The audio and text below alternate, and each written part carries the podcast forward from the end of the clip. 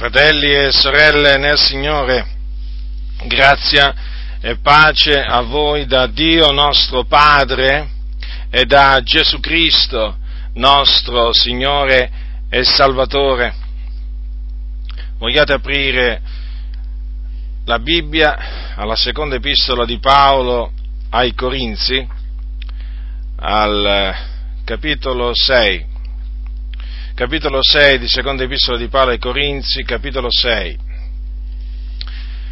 Leggerò alcuni versetti, precisamente leggerò dal versetto 14 alla fine del capitolo e poi il versetto 1 del capitolo 7. Dice l'Apostolo Paolo, apostolo e dottore dei gentili, in fede e in verità, come lui stesso si definì,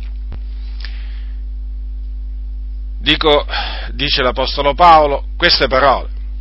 Non vi mettete con gli infedeli sotto un gioco che non è per voi.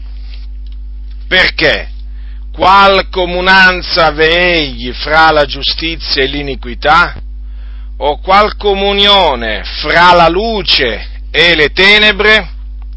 E quale armonia fra Cristo e Beliar?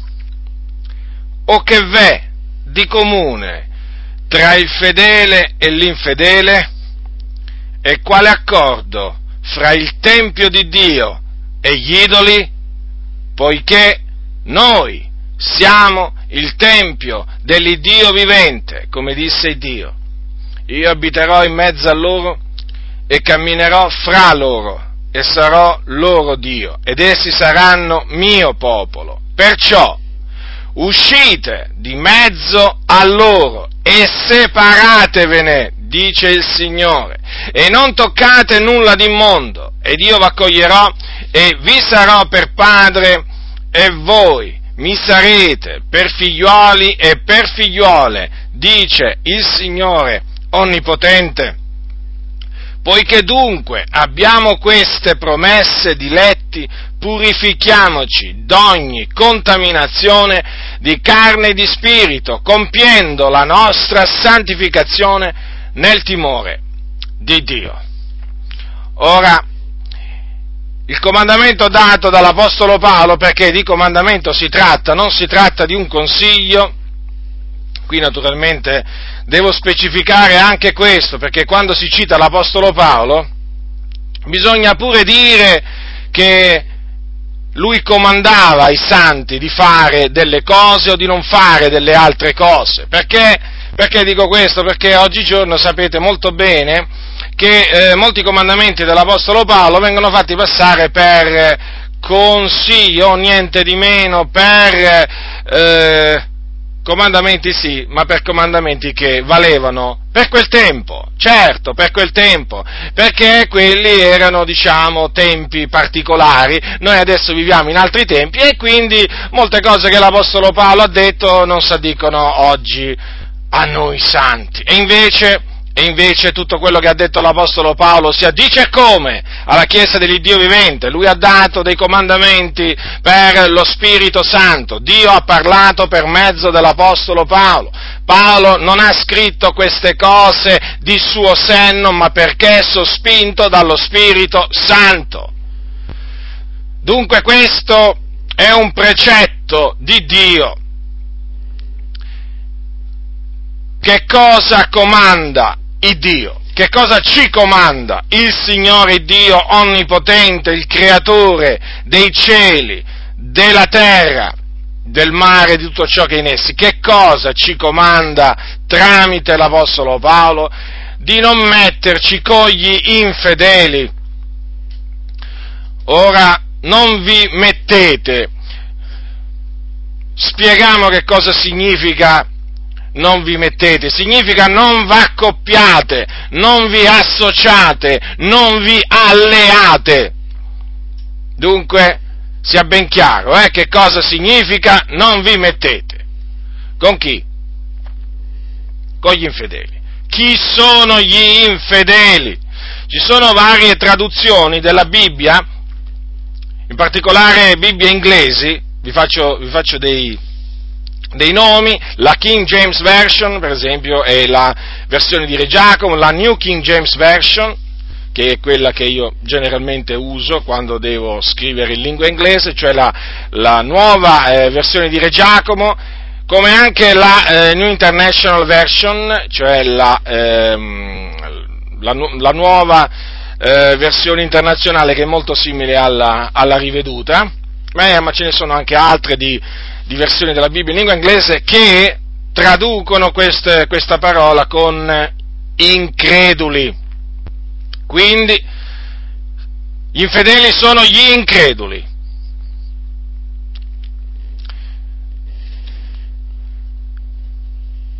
Quello con gli increduli è un gioco che non fa per noi. Cioè non si addice a noi associarci, allearci con gli increduli. Vedete, nella legge, nella legge di Mosè c'era un comandamento. Nel libro del Deuteronomio, il Dio disse queste parole al, al popolo. Capitolo 22, versetto 10. Non lavorerai con un bue ed un asino aggiogati assieme. In altre parole, per esempio, se un ebreo voleva arare, non poteva mettersi ad arare il campo con un bue e un asino assieme o dovevano essere due asini o dovevano essere due buoi. Perché un bue non poteva, non poteva essere aggiogato a un asino? Perché il bue è più forte dell'asino. Sono due animali che hanno due nature diverse, due forze diverse e non sono compatibili, nel senso non possono stare assieme nel, in un lavoro.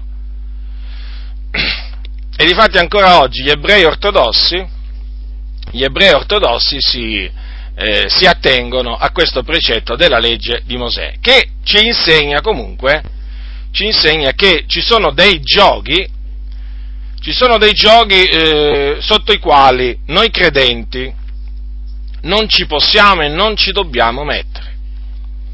Uno di questi giochi è quello con appunto gli increduli. Non fa per noi. Ma perché? non fa per noi. Lo spiega subito dopo l'Apostolo Paolo. A proposito de, degli increduli,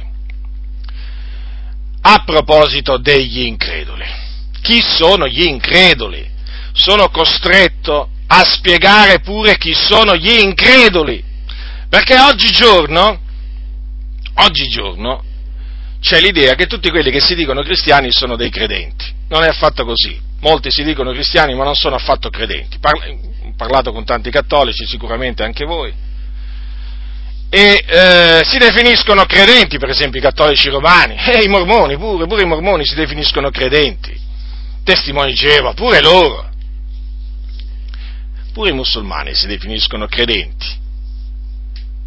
Insomma, bisogna specificare dunque chi sono gli increduli e come si fanno a riconoscere gli increduli? Eh certo, perché come si riconoscono i credenti, così si riconoscono gli increduli. Ora, gli increduli, secondo quello che dice sempre l'Apostolo Paolo, prendete il capitolo 4 di Seconda Corinzi, sono quelli che sono sulla via della perdizione. D'altronde, se sono increduli, sono su quella via, solo i credenti sono sulla via della salvezza. E Paolo dice alcune cose a riguardo degli increduli. Ascoltate quello che dice l'Apostolo Paolo. Secondo Corinzi, capitolo 4, dal versetto 3 al versetto 4. Se il nostro Vangelo è ancora velato, è velato per quelli che sono sulla via della perdizione, per gli increduli, dei quali l'Iddio di questo secolo ha accecato le menti, affinché la luce dell'Evangelo della gloria di Cristo, che è l'immagine di Dio, non risplenda loro. Dunque, gli increduli sono coloro per i quali il Vangelo è coperto, è velato, E perché è velato? Perché l'Iddio di questo secolo, cioè Satana, il principe di questo mondo, ha accecato le loro menti. Gliela ha accecate. Infatti noi diciamo che gli increduli sono dei ciechi. In altre parole, gli ha accecato la mente affinché la luce dell'Evangelo, perché dall'Evangelo esce solo luce, la luce dell'Evangelo dico affinché eh, Satana ha fatto questo lavoro, cioè ha compiuto questa cosa, affinché la luce dell'Evangelo non risplenda loro e quindi affinché rimangano nelle tenebre. Dunque, gli increduli gli increduli non credono nell'Evangelo. Il Vangelo è velato. E dunque sono nelle tenebre, non sanno dove vanno. Sono sulla via della perdizione, quindi sono sulla via che mena all'inferno. Loro non lo sanno. Anzi, Anzi, molti di questi increduli pensano di essere salvati, pensate un po'. Pensano di potersi forse guadagnare la vita eterna, la salvezza con le loro opere, ma ingannano loro stessi. Dunque, ecco una spiegazione di chi sono gli increduli.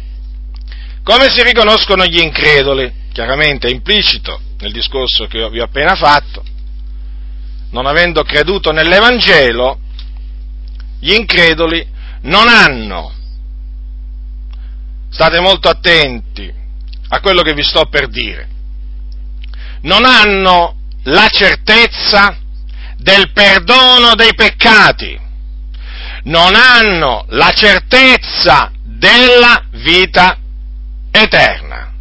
Non ce l'hanno. Voi potete parlare con qualsiasi incredulo, di qualsiasi, diciamo, appartenente a qualsiasi religione di questo mondo, a qualsiasi setta,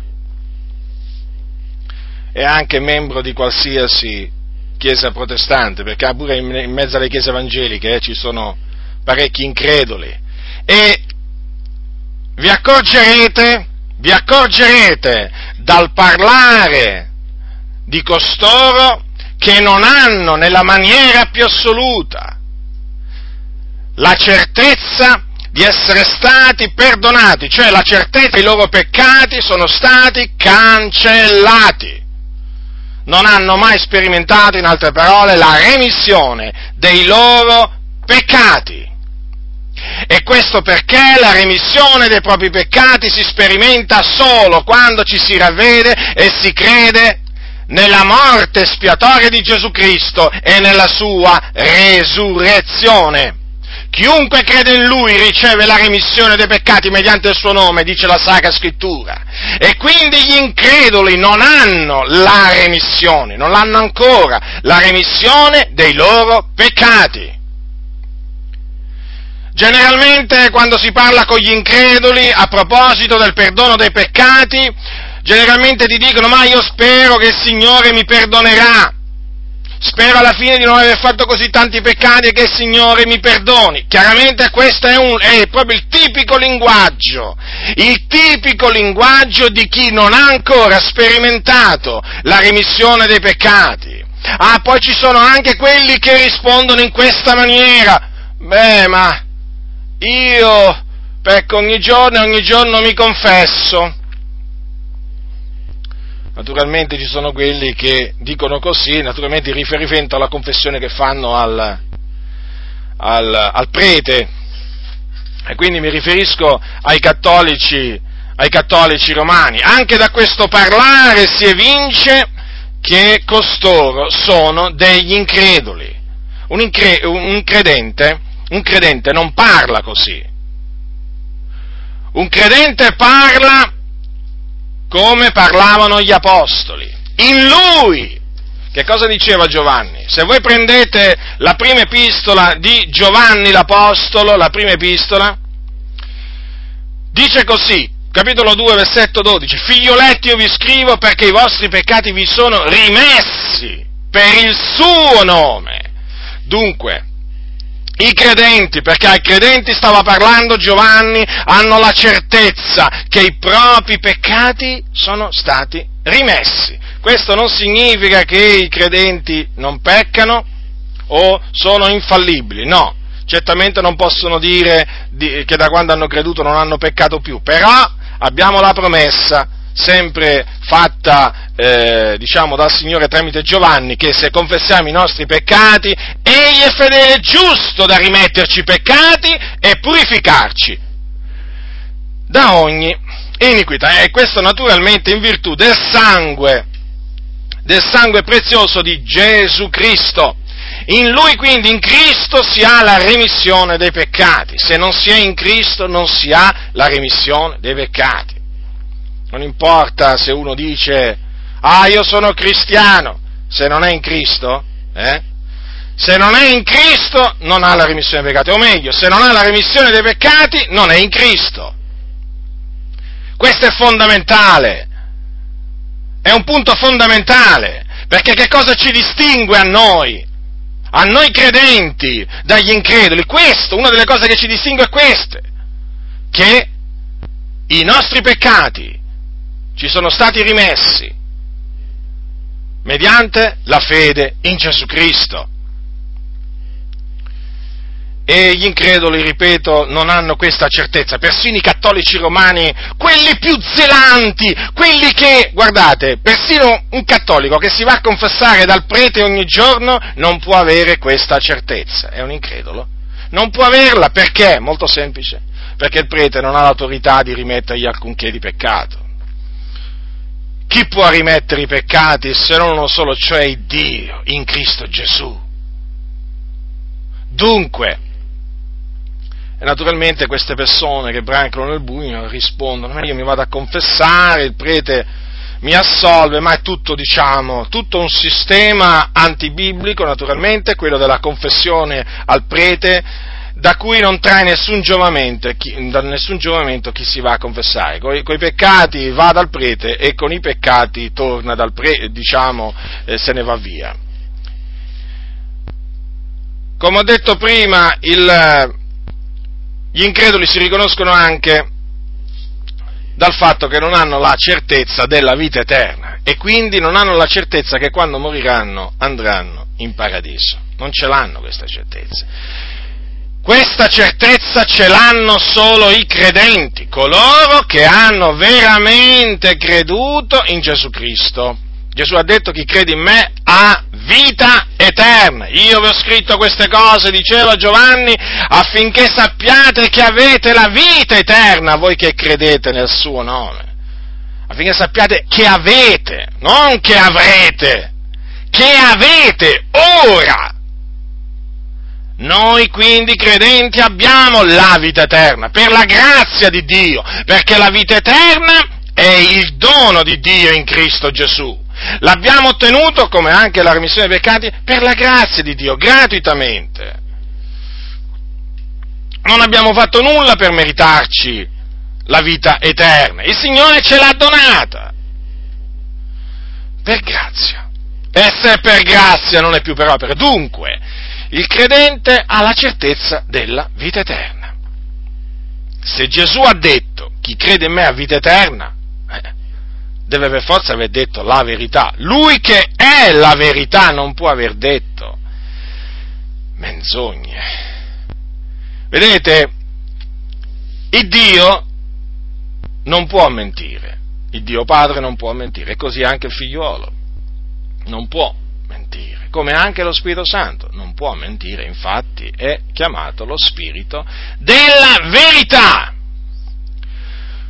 Dunque, queste due cose sono due cose da cui si riconoscono appunto gli increduli. Non hanno la remissione dei loro peccati, non hanno la certezza che i loro peccati sono stati perdonati e non hanno la certezza di avere la vita eterna.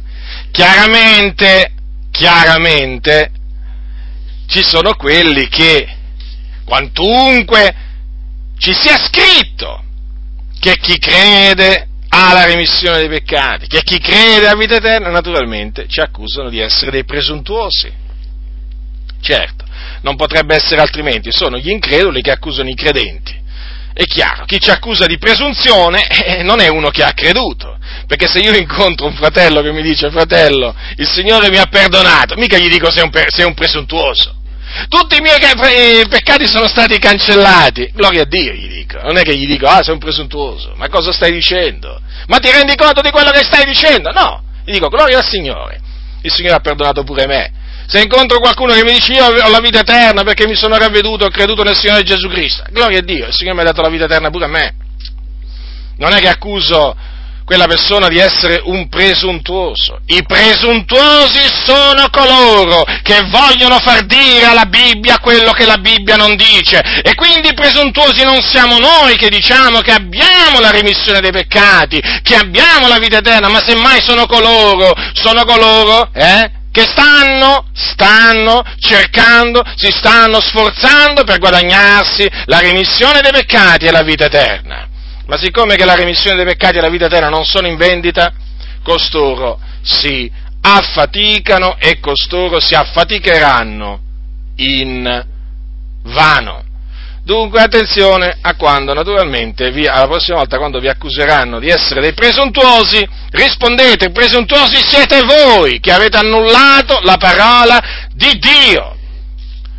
La parola di Dio dice la verità perché la parola di Dio è verità e sia Dio riconosciuto verace, ma ogni uomo bugiardo. Quindi chiunque viene a voi, fratelli nel Signore, che avete creduto nell'Evangelo della grazia di Dio e per questa fede avete ottenuto la remissione dei peccati e la vita eterna, dico chiunque viene a voi vi viene a dire che siete dei presuntuosi, ammonitelo e ditegli ravvediti e credi all'Evangelo ravvediti della tua presunzione, perché questi sono presuntuosi, ve l'ho detto, stanno facendo di tutto per guadagnarsi il cielo, come se il cielo si può guadagnare. Esortateli a ravvedersi a questi presuntuosi. Una volta chiese a un testimone di Geova, ma sei salvato?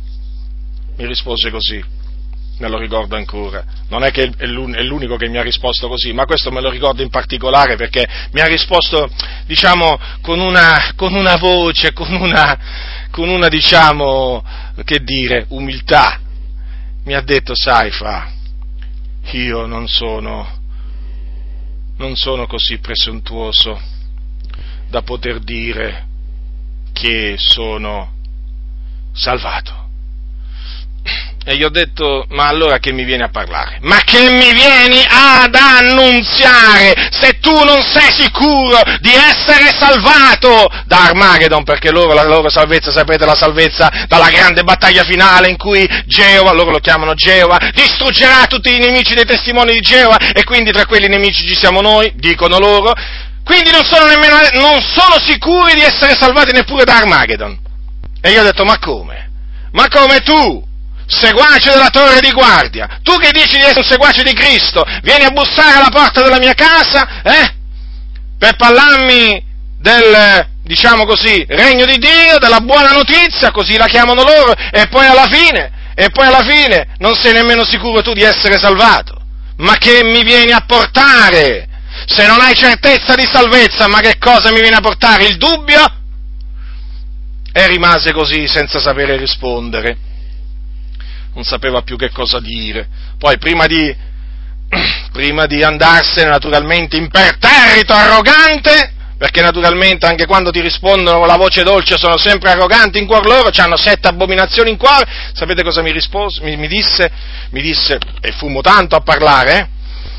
Mi ricordo, mi disse queste parole, ricordati, mi disse, che non sei venuto tu a casa mia, ma sono venuto io a casa tua. Sì, io ho detto, questo qui sicuramente me lo ricorderò, però io ho detto tu ricordati invece questo, che non sei stato tu ad annunziarmi la buona novella del regno di Dio, ma sono stato io ad annunziartela, perché tu non mi hai annunziato la buona notizia del regno di Dio, perché non sei salvato. E naturalmente diventò rosso e se ne andò via, assieme al suo compagno. Ora, dunque, dopo aver fatto questa, diciamo, premessa, passiamo al motivo per cui l'Apostolo Paolo ha detto, cioè ci ha comandato di non metterci con gli increduli. Perché non c'è comunione tra noi e gli increduli, non c'è comunione, non c'è, comunione, non c'è accordo, non c'è armonia, ma non non c'è niente eh, di tutto ciò. Quando dice l'Apostolo Paolo, quale comunione c'è fra la luce e le tenebre? Ora, notate attentamente come Paolo chiama i credenti e gli increduli. Allora, i credenti li chiama luce, perché tali sono. Tali siamo nel Signore, grazie a Dio. E vedete, gli increduli li chiama tenebre. Ora, vi ricordate che cosa ha detto l'Apostolo Paolo agli Efesini? Andate a prendere l'epistola di Paolo agli Efesini, al capitolo 5, dice così.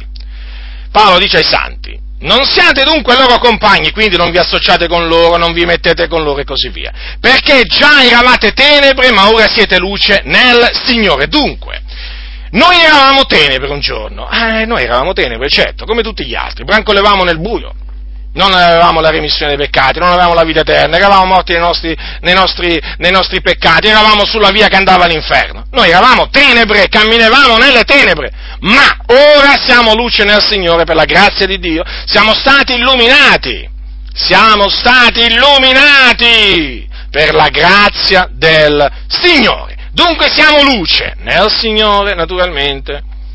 Allora, l'Apostolo Paolo, vedete, chiama noi credenti luce e gli increduli o infedeli chiama tenebre.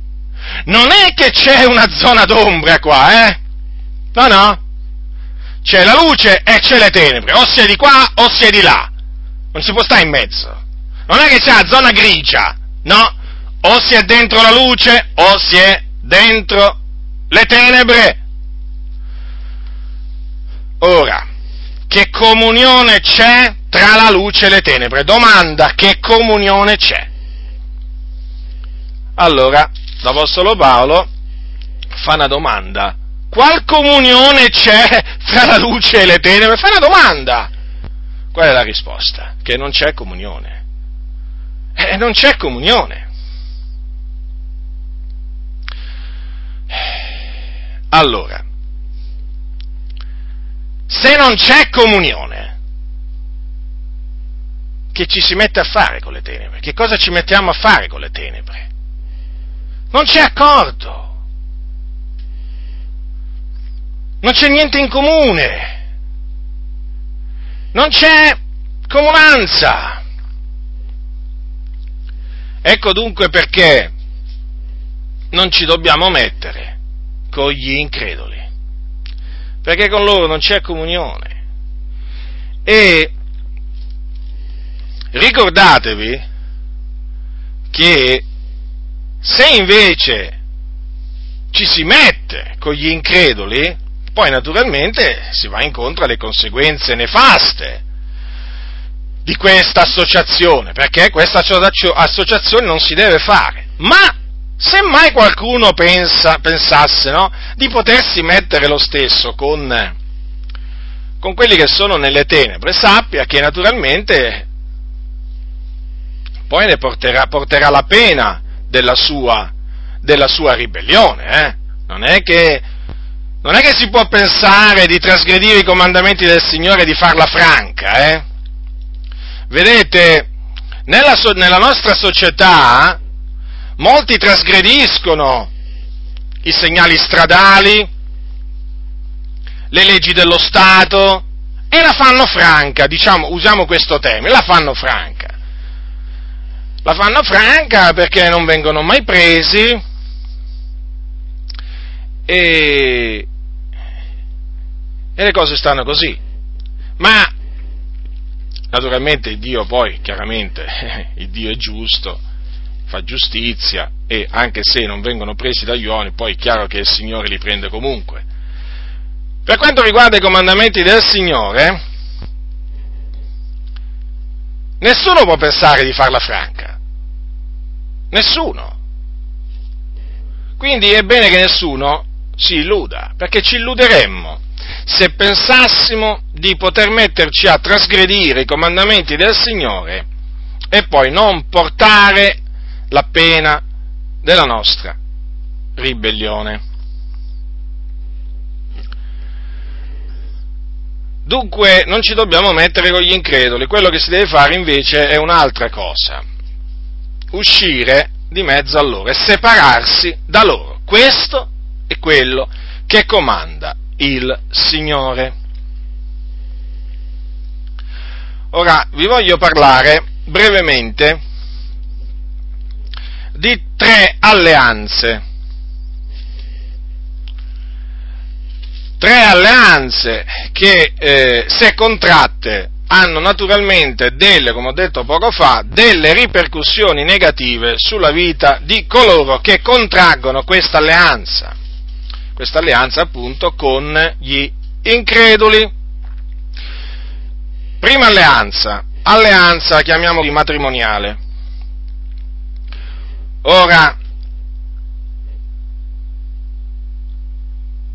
i figlioli di Dio e naturalmente le figliole di Dio che sono state chiamate a sposarsi, cioè che hanno ricevuto il dono di sposarsi,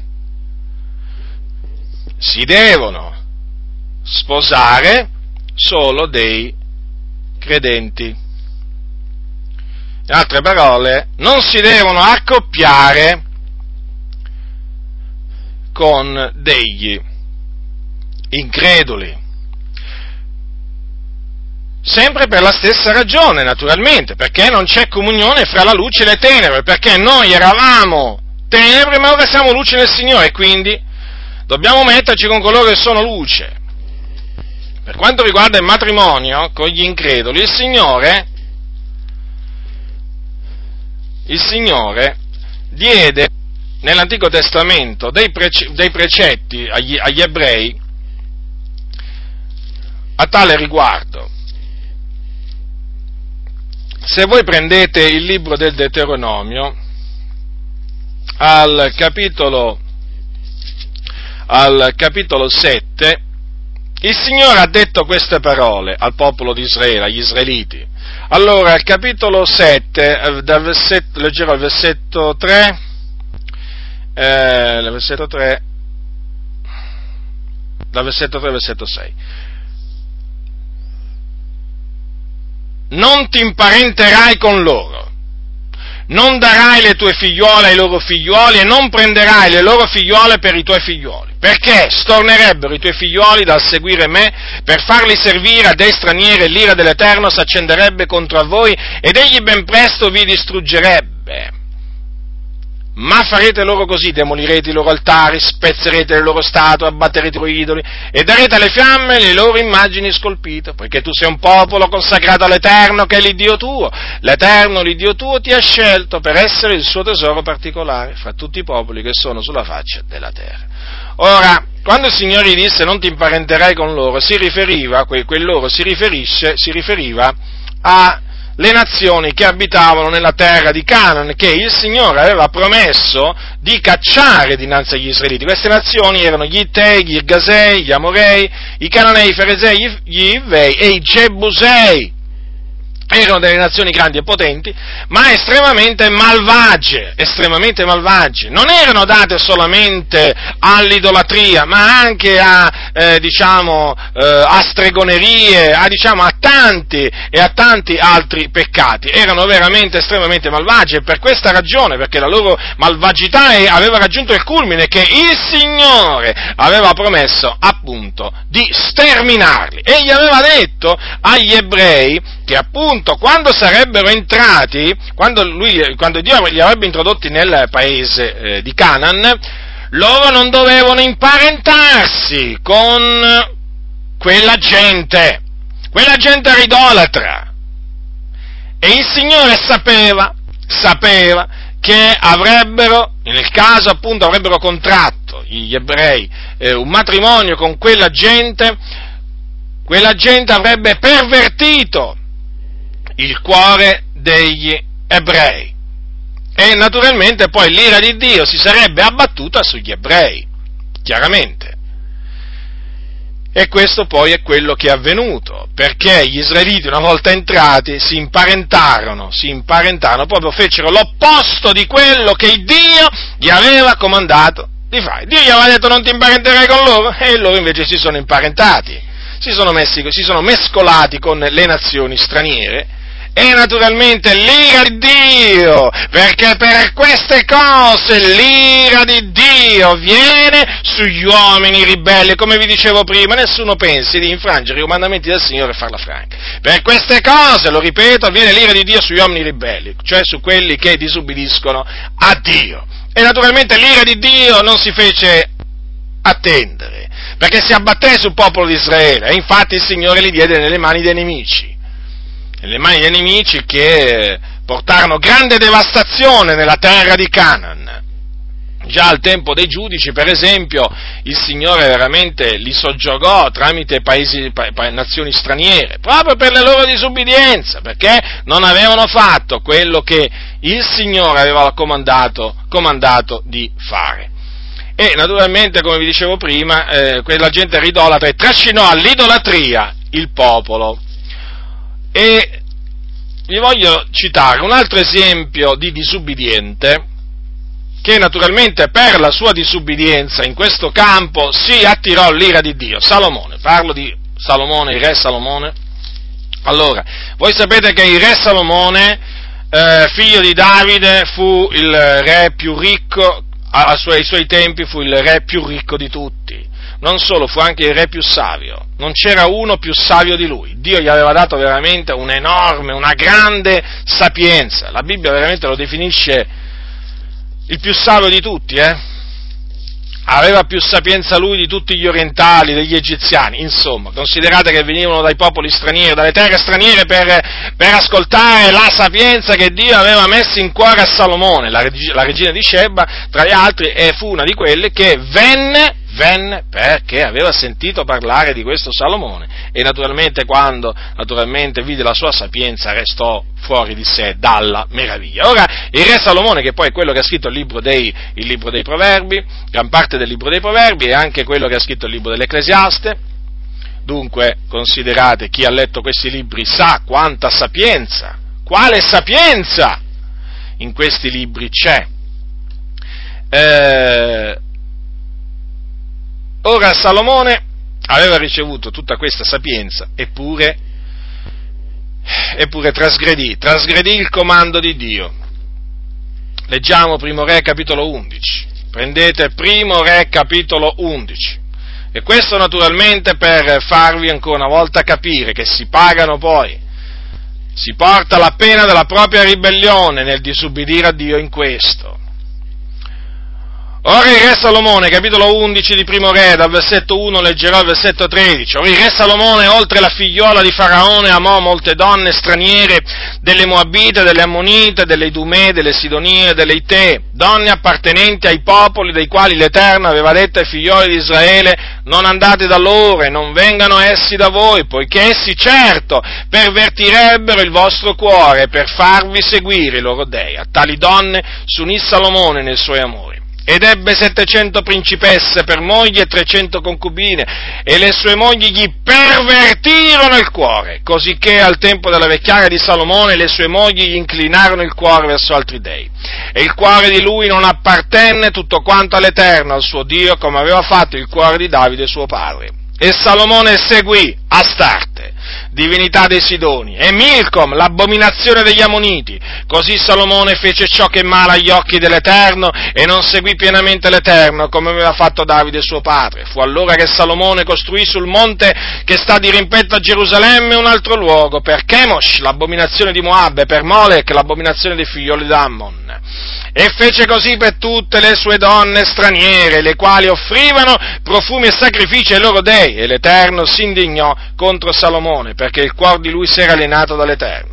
dall'Iddio di Israele che gli era apparito due volte, gli aveva ordinato a questo proposito di non andare dietro ad altri dei, ma egli non osservò l'ordine datogli dall'Eterno, e l'Eterno disse a Salomone, giacché tu hai agito a questo modo e non hai osservato il mio patto e le leggi che ti avevo date, io ti strapperò di dosso il reame e lo darò al tuo servo, non di meno, per amore di Davide tuo padre, io non lo farò te vivente, ma lo strapperò dalle mani del tuo figliuolo. Però, non gli strapperò tutto il reame, ma lascerò una tribù al tuo figliuolo, per amore di Davide mio servo e per amore di Gerusalemme che io ho scelto. Dunque vedete, Salomone, che aveva ricevuto tanta sapienza, e voi sapete che il timore dell'Eterno è il principio della sapienza, quindi Salomone era un uomo che temeva il Dio inizialmente. Eh, questo, uomo, questo uomo si mise con delle donne straniere, delle donne idolatre e queste donne gli pervertirono il cuore, sì. Quindi aveva un cuore diritto prima, aveva un cuore integro, ma quelle mogli, quelle donne gli pervertirono il cuore. Le donne che sono sotto la potestà delle tenebre, eh, hanno questo potere di pervertire il cuore dei giusti, sappiatelo questo. E vedete, gli inclinarono il cuore, la Bibbia dice, vedete, gli inclinarono, prima era diritto, poi glielo inclinarono, verso che cosa? Verso gli altri dei, e difatti vedete che seguì gli dei delle nazioni straniere, gli costruì persino degli alti luoghi. Considerate a che, a che punto arrivò Salomone.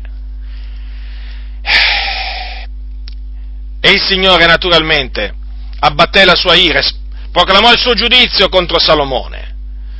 E difatti poi strappò dalle mani di suo figlio il re Roboamo, gli strappò appunto dieci tribù e le diede a Geroboamo. Quindi il fatto che si, ven- si, si venne a creare due regni poi, che il regno di Israele si divise nel regno del nord e nel regno del sud, è dovuto appunto, fu un giudizio di Dio, un giudizio di Dio contro Salomone, appunto per questa sua disubbidienza. Ora, nella pratica, fratelli e sorelle nel Signore, parlo naturalmente a voi che ancora non siete sposati in questo, in questo caso, nella pratica che cosa significa? Lo ribadisco. Cercate eh, il vostro marito, cercate la vostra moglie eh, solo tra i figlioli di Dio. Solo tra i figlioli di Dio proponetevi di sposarvi solo un credente o una credente. Quindi qualcuno che è luce nel Signore. Non cercate il vostro marito o la vostra moglie tra gli increduli, perché gli increduli sono nelle tenebre sono tenebre. Non c'è comunione tra voi e loro, non ce n'è. Non è che qualcuno potrebbe dire, ma sai, un po' di comunione c'è. No, no, proprio non ce n'è. Non c'è accordo. Paghereste caramente questa disubbidienza. Di quei casi che conosco, di quei casi che conosco di credenti che si sono messi con increduli, devo dire che hanno avuto una, diciamo, una vita miserabile, una vita piena di, eh, di afflizioni, quando non si sono sviati, perché la stragrande maggioranza di quelli, di quei credenti che si mettono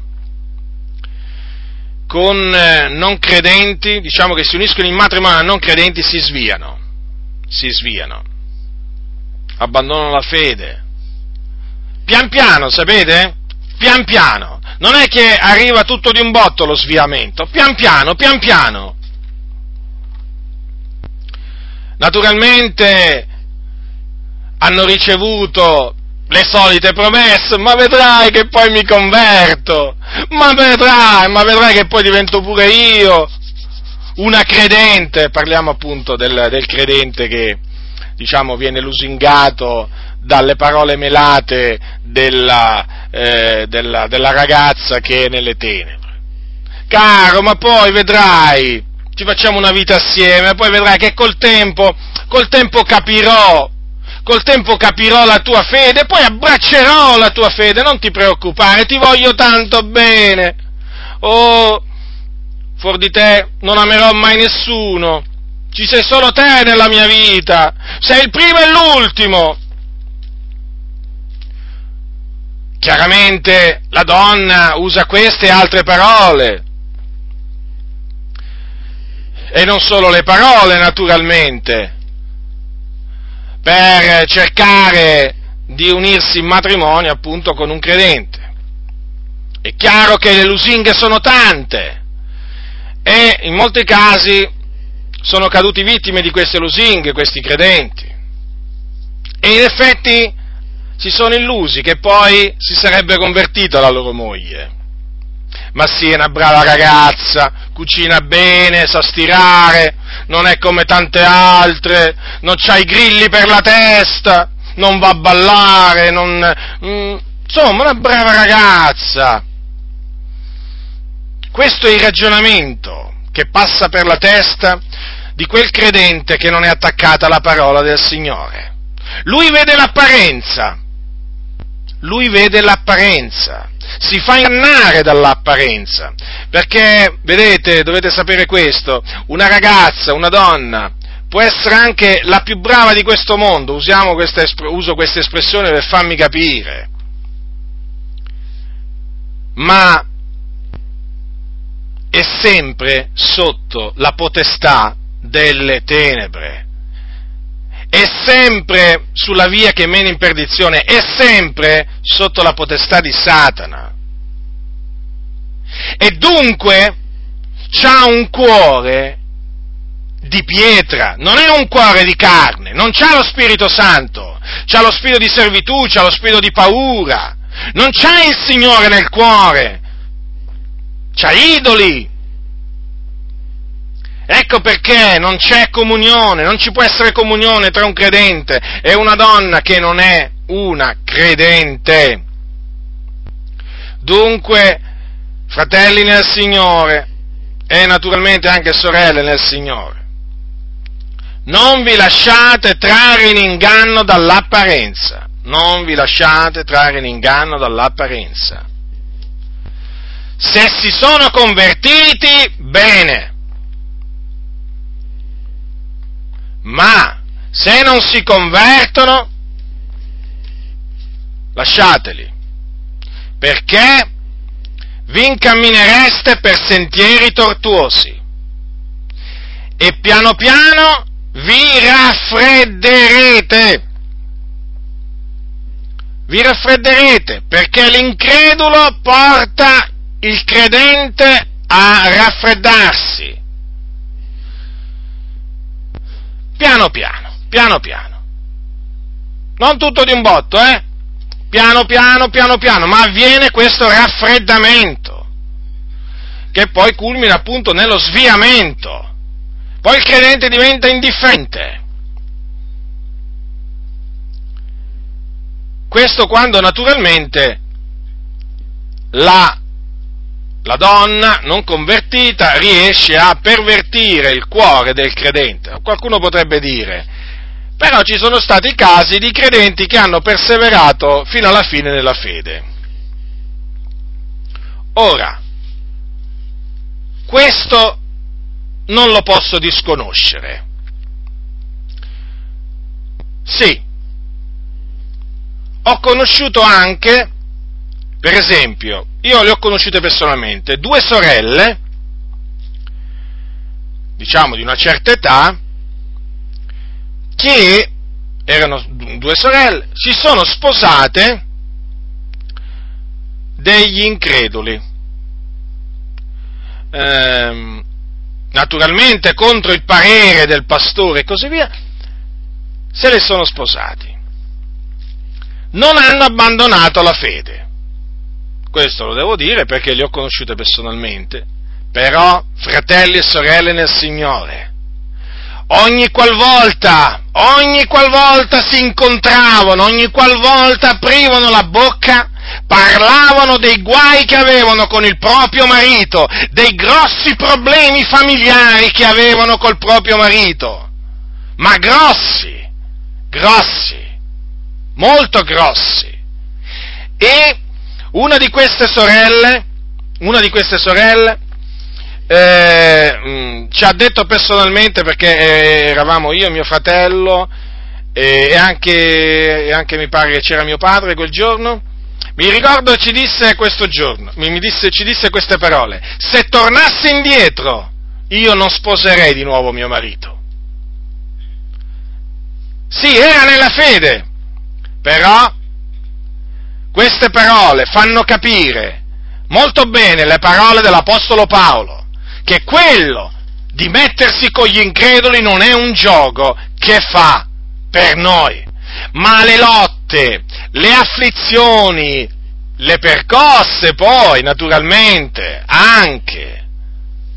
Certo, certo, le liti furibonde che nascono. Ma voi provate a immaginare una cosa, provate a immaginare solamente questo, eh? Un credente, un figliolo di Dio si sposa una cattolica romana, quindi un'incredula che diciamo va dietro Padre Pio, il cosiddetto Padre Pio, che diciamo che recita l'Ave Maria, il rosario ogni giorno, 10, 20, 30, 40, 50 volte, non importa, che va a messa e così via.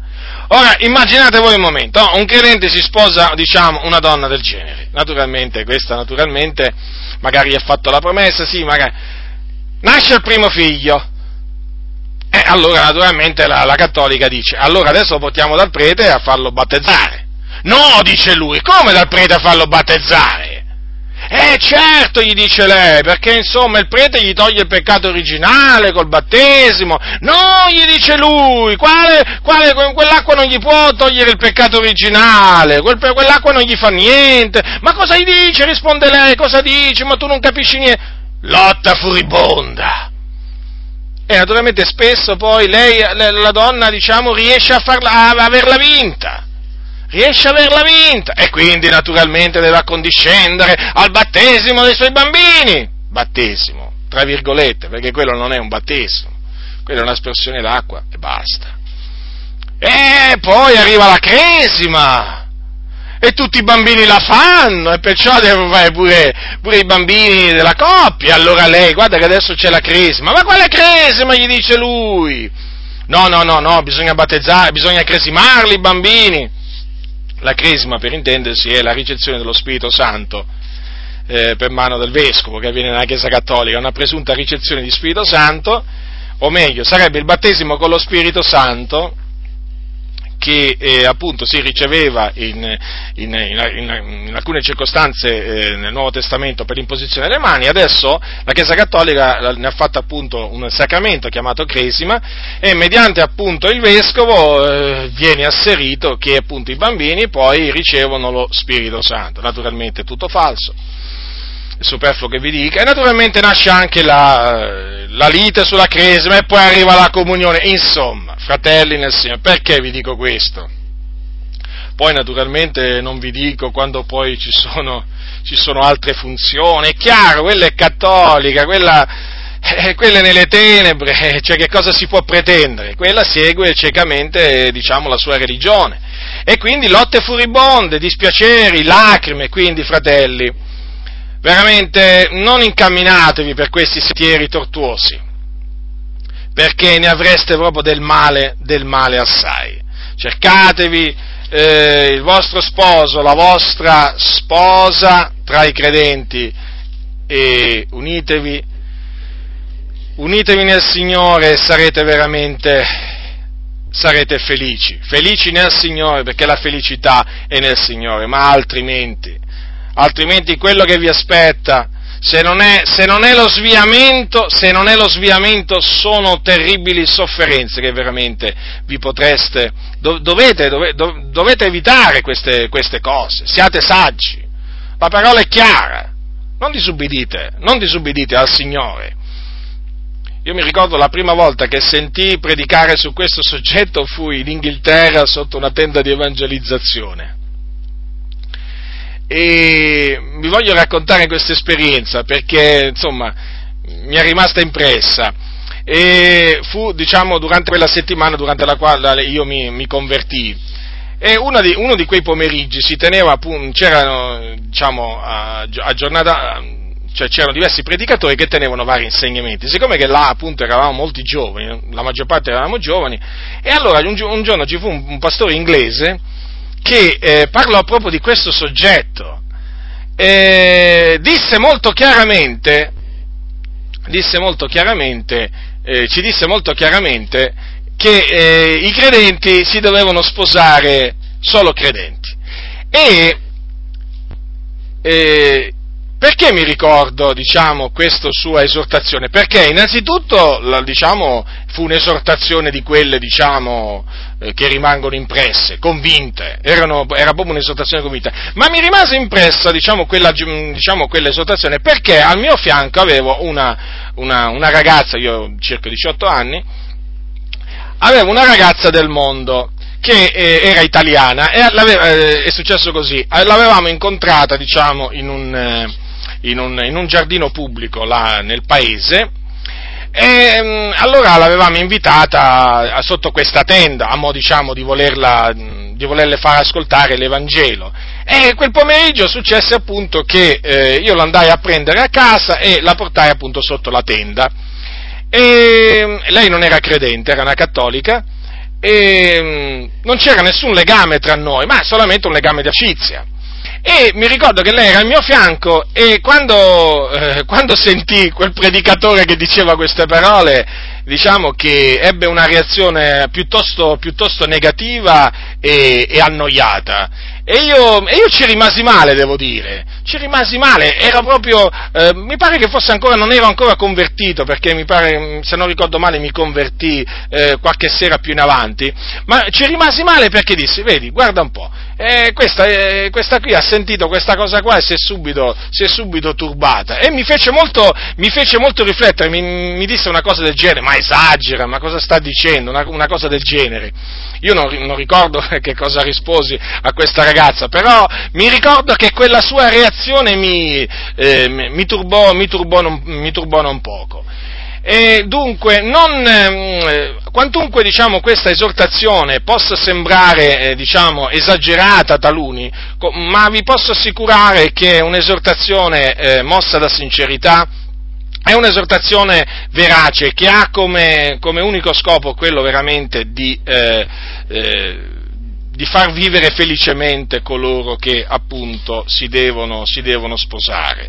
Perché una volta mi disse, mi disse mi disse un fratello, un fratello che naturalmente era sposato, un fratello tedesco, mi ricordo, lo incontrai in Inghilterra, era sposato con una, con una sorella e mi disse, vedi, mi disse, il matrimonio può essere un, un, un, paradiso sulla terra, ma pure un inferno sulla terra. Insomma, lui me lo disse con le sue parole, però per farmi capire, stai attento, stai attento perché se, se, tu, eh, se tu, fai di testa tua poi ne paghi, ne paghi le conseguenze. Ora, c'è, un altro, c'è un'altra situazione appunto, da cui vi voglio mettere in guardia, un'altra associazione con gli increduli da cui vi voglio mettere in guardia, ed è appunto eh, l'intesa, eh, l'intesa con lo Stato. Ora, che cos'è un'intesa con lo Stato? Allora, l'intesa con lo Stato naturalmente è che può fare solo un'associazione di chiese quindi prima ci deve essere un'associazione di chiese, un'associazione di chiese ben inteso con, eh, con un riconoscimento giuridico, quindi che già ha ottenuto il riconoscimento giuridico, e il riconoscimento giuridico si ottiene naturalmente presentando vari incartamenti alle, alle autorità preposte, e tra cui appunto uno statuto, uno statuto che viene appunto imposto dallo Stato all'associazione di chiese che, vuole, che vuole il riconoscimento giuridico appunto per ottenere questo riconoscimento giuridico. E lo Statuto naturalmente prevede, prevede un'organizzazione gerarchica denominazionale con un presidente, un consiglio, un consiglio generale, poi dei comitati di zona e così via. Insomma, è molto complessa la struttura che eh, nello Statuto poi viene, eh, diciamo, viene fatta nello Statuto, non sto qui diciamo, a dirvi eh, naturalmente dei particolari, comunque questo naturalmente era doveroso che ve lo dicessi. Ora, dopo una volta che viene eh, diciamo, accettata, accettato la domanda e quindi viene rilasciato il riconoscimento giuridico, succede che l'associazione di chiese può, eh, ehm, ehm, può fare un'intesa con lo Stato.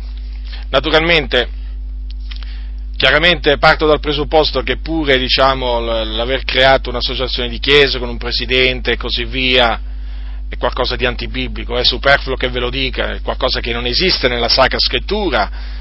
Eh, questa struttura gerarchica denominazionale non ha nessun fondamento nella Sacra Scrittura. Però vi voglio parlare naturalmente del passo successivo al riconoscimento giuridico che è l'intesa con lo Stato, perché perché naturalmente ci sono già diverse chiese, ci sono già diverse denominazioni evangeliche che hanno ottenuto questa intesa con eh, lo Stato. Ehm, e diciamo eh, stanno per arrivare anche altre, stanno per arrivare anche altre perché naturalmente altre denominazioni incoraggiate, incoraggiate sono appunto eh, sono lì per lì per ottenere la, eh, l'intesa con lo Stato o naturalmente per fare domanda per ricevere l'intesa, l'intesa con lo Stato. Naturalmente è un'intesa che è prevista dalla Costituzione, dalla Costituzione italiana e, e intesa che, ripeto, viene concessa solo a quelle chiese che hanno, denominazioni che hanno eh, personalità personalità giuridica. L'intesa con lo Stato dovete sapere che eh, prevede parecchi benefici per chi, naturalmente io parlo per, per la denominazione che la contrae, ci sono diverse, mh, diverse, cose che vengono, diversi privilegi, chiamiamoli così, diversi privilegi che vengono concessi alla denominazione che ottiene il, che, che appunto stipula questa intesa con lo Stato. Tra cui c'è l'8 per 1000, l'8 per 1000 naturalmente tramite il quale si, parecchi, si incassano parecchi soldi, eh, 8 per 1000 che naturalmente non è altro che un finanziamento indiretto che lo Stato fa alla denominazione, che appunto accetta di ricevere l'8, eh, l'8 per 1000. Poi per esempio, eh, poi per esempio un, altro, un, altro, beneficio che ottengono queste, queste, chiese che fanno l'intesa con lo Stato eh, è l'esenzione dell'ICI per tutti i locali di culto naturalmente di loro proprietà e naturalmente anche questo, anche questo è un beneficio finanziario che si ottiene avendo l'intesa con, avendo l'intesa con lo Stato. Poi c'è un altro beneficio finanziario eh, che è quello che si possono dedurre ai fini fiscali offerte fino a circa, un, eh, fino a circa 1000 euro, precisamente, allora, precisamente vi dico la, la somma, eh? Allora, eh, 1000 euro, 1032 euro e 91 centesimi, lo ripeto, 1032 euro e 91 centesimi, praticamente se eh, appunto si possono dedurre ai fini fiscali delle offerte fino a questo ammontare, però lo possono fare solo coloro che queste offerte le fanno a quelle, eh, quelle chiese che, sono, che hanno fatto l'intesa, l'intesa con lo Stato. Ora, in Italia, affinché naturalmente voi sappiate chi sono queste chiese protestanti che hanno fatto l'intesa con lo Stato, allora sono la tavola valdese, quindi la chiesa valdese metodista, è associata con i metodisti, poi ci sono le assemblee di Dio in Italia, poi c'è la chiesa, allora, la chiesa evangelica luterana in Italia, e c'è anche l'Unione Cristiana Evangelica Battista d'Italia. Però per quanto riguarda l'Unione Cristiana Evangelica Battista d'Italia va detto che non partecipano alla ripartizione della quota dell'otto, eh, dell'8 per 1000 del gettito dell'IRPEF, perché coloro, le chiese protestanti che eh, appunto hanno fatto l'intesa e che partecipano alla ripartizione dell'8 per 1000 sono la, la, la Chiesa Valdese, eh, le assemblee di Dio in Italia e la Chiesa Evangelica Luterana in Italia, però i benefici per la deduzione ai fini fiscali, quella vale anche per l'Unione Cristiana Evangelica Battista eh, d'Italia. Eh, comunque questi sono diciamo, alcuni dei, eh, dei, privilegi, poi naturalmente ci sono altri benefici che si traggono da queste intese e, mm, segnatamente sono il rilascio di permessi eh, ai ministri appunto di culto di questa denominazione per andare negli ospedali a visitare gli infermi eh, e anche eh, per, andare nel, per andare nelle prigioni. Poi ce ne sono altre, ma comunque queste qui diciamo ho voluto, ho voluto, menzionarvi solo queste per farvi capire appunto quanto eh, fare un'intesa con lo Stato, diciamo, eh, arrechi, eh, diciamo, giovamento, tra virgolette, a, appunto, a, queste, a queste chiese. Ho detto giovamento, tra virgolette, perché, perché in effetti, in effetti questa alleanza o questa intesa è una, eh, un, una palese trasgressione della, del comando eh, di Dio, non vi mettete con gli increduli sotto un gioco che non è per voi. Dunque anche questa intesa eh, rientra, diciamo, eh, diciamo, nella categoria delle trasgressioni, trasgre- delle trasgressioni a cui il popolo di Dio si è abbandonato nell'ignoranza e anche nella sua, nella sua arroganza. Eh, vedete, queste, queste intese che poi naturalmente, vedete, per, certo, per arrivare all'intesa c'è il riconoscimento giuridico perché parte molto, diciamo, l'alleanza con lo Stato, badate, culmina nell'intesa con lo Stato, ma parte, parte da prima, eh, parte dal riconoscimento, dal riconoscimento giuridico. Vedete, queste, queste intese, chiamate appunto intese, che sono legali, e eh, attenzione dal punto di vista della Costituzione, non c'è niente di illegale tutto ciò, però dal punto di vista della parola del Signore sono veramente una palese violazione della parola di Dio, perché eh, fare un'intesa con lo Stato significa, eh, equivale a scendere in Egitto in cerca di soccorso, o, meglio, andarsi a rifugiare all'ombra di Faraone. Vi voglio citare, vi voglio citare queste parole di biasimo che il Signore ebbe nei confronti del popolo Israele, quando il popolo Israele, invece che appoggiarsi sul Signore, andò a, in Egitto a, per appoggiarsi sui carri e sui cavalieri di Faraone. Capitolo 31 di Isaia. Leggerò alcuni versetti, 31, 1 e 3. Guai a quelli che scendono in Egitto in cerca di soccorso e s'appoggiano su cavalli e confidano nei carri perché sono numerosi e nei cavalieri perché molti, molto potenti, ma non guardano al Santo di Israele, non cercano l'Eterno. Eppure anche egli è savio, fa venire il male, non revoca le sue parole, ma insorge contro la casa dei malvagi e contro il soccorso degli artefici di iniquità. Ora gli egiziani sono uomini e non Dio, i loro cavalli sono carne e non spirito, e quando l'Eterno stenderà la sua mano, il protettore inciamperà, cadrà protetto e periranno tutti assieme. E il capitolo 30 di Isaia, versetto 1, versetto 2 e anche versetto 3. Guai, dice l'Eterno, ai figlioli ribelli, che formano dei disegni ma senza di me, che contraggono alleanza ma senza il mio spirito, per accumulare peccato su peccato, che vanno giù in Egitto senza avere consultato la mia bocca, per rifugiarsi sotto la protezione di Faraone e cercare ricetta all'ombra dell'Egitto. Ma la protezione di Faraone vi tornerà a confusione e ricetta all'ombra dell'Egitto ad ignominia. Dunque, vedete, ci sono dei guai e quando dice la Bibbia guai a qualcuno, vi posso assicurare che quei guai arrivano. In altre parole, quel cercare soccorso in Egitto non è un atto benedetto da Dio. Non rientra nella perfetta e buona volontà di Dio verso i suoi figlioli. È qualcosa che va contro la volontà di Dio. Perché la Chiesa, la Chiesa, colonna e base della verità si deve appoggiare solo ed esclusivamente sul Signore. Non deve cercare, non deve cercare l'aiuto del mondo, in questo caso dello Stato, della nazione in cui essa vive, essa opera, essa si trova. Non deve, perché questo significa allearsi con il mondo, associarsi con il mondo.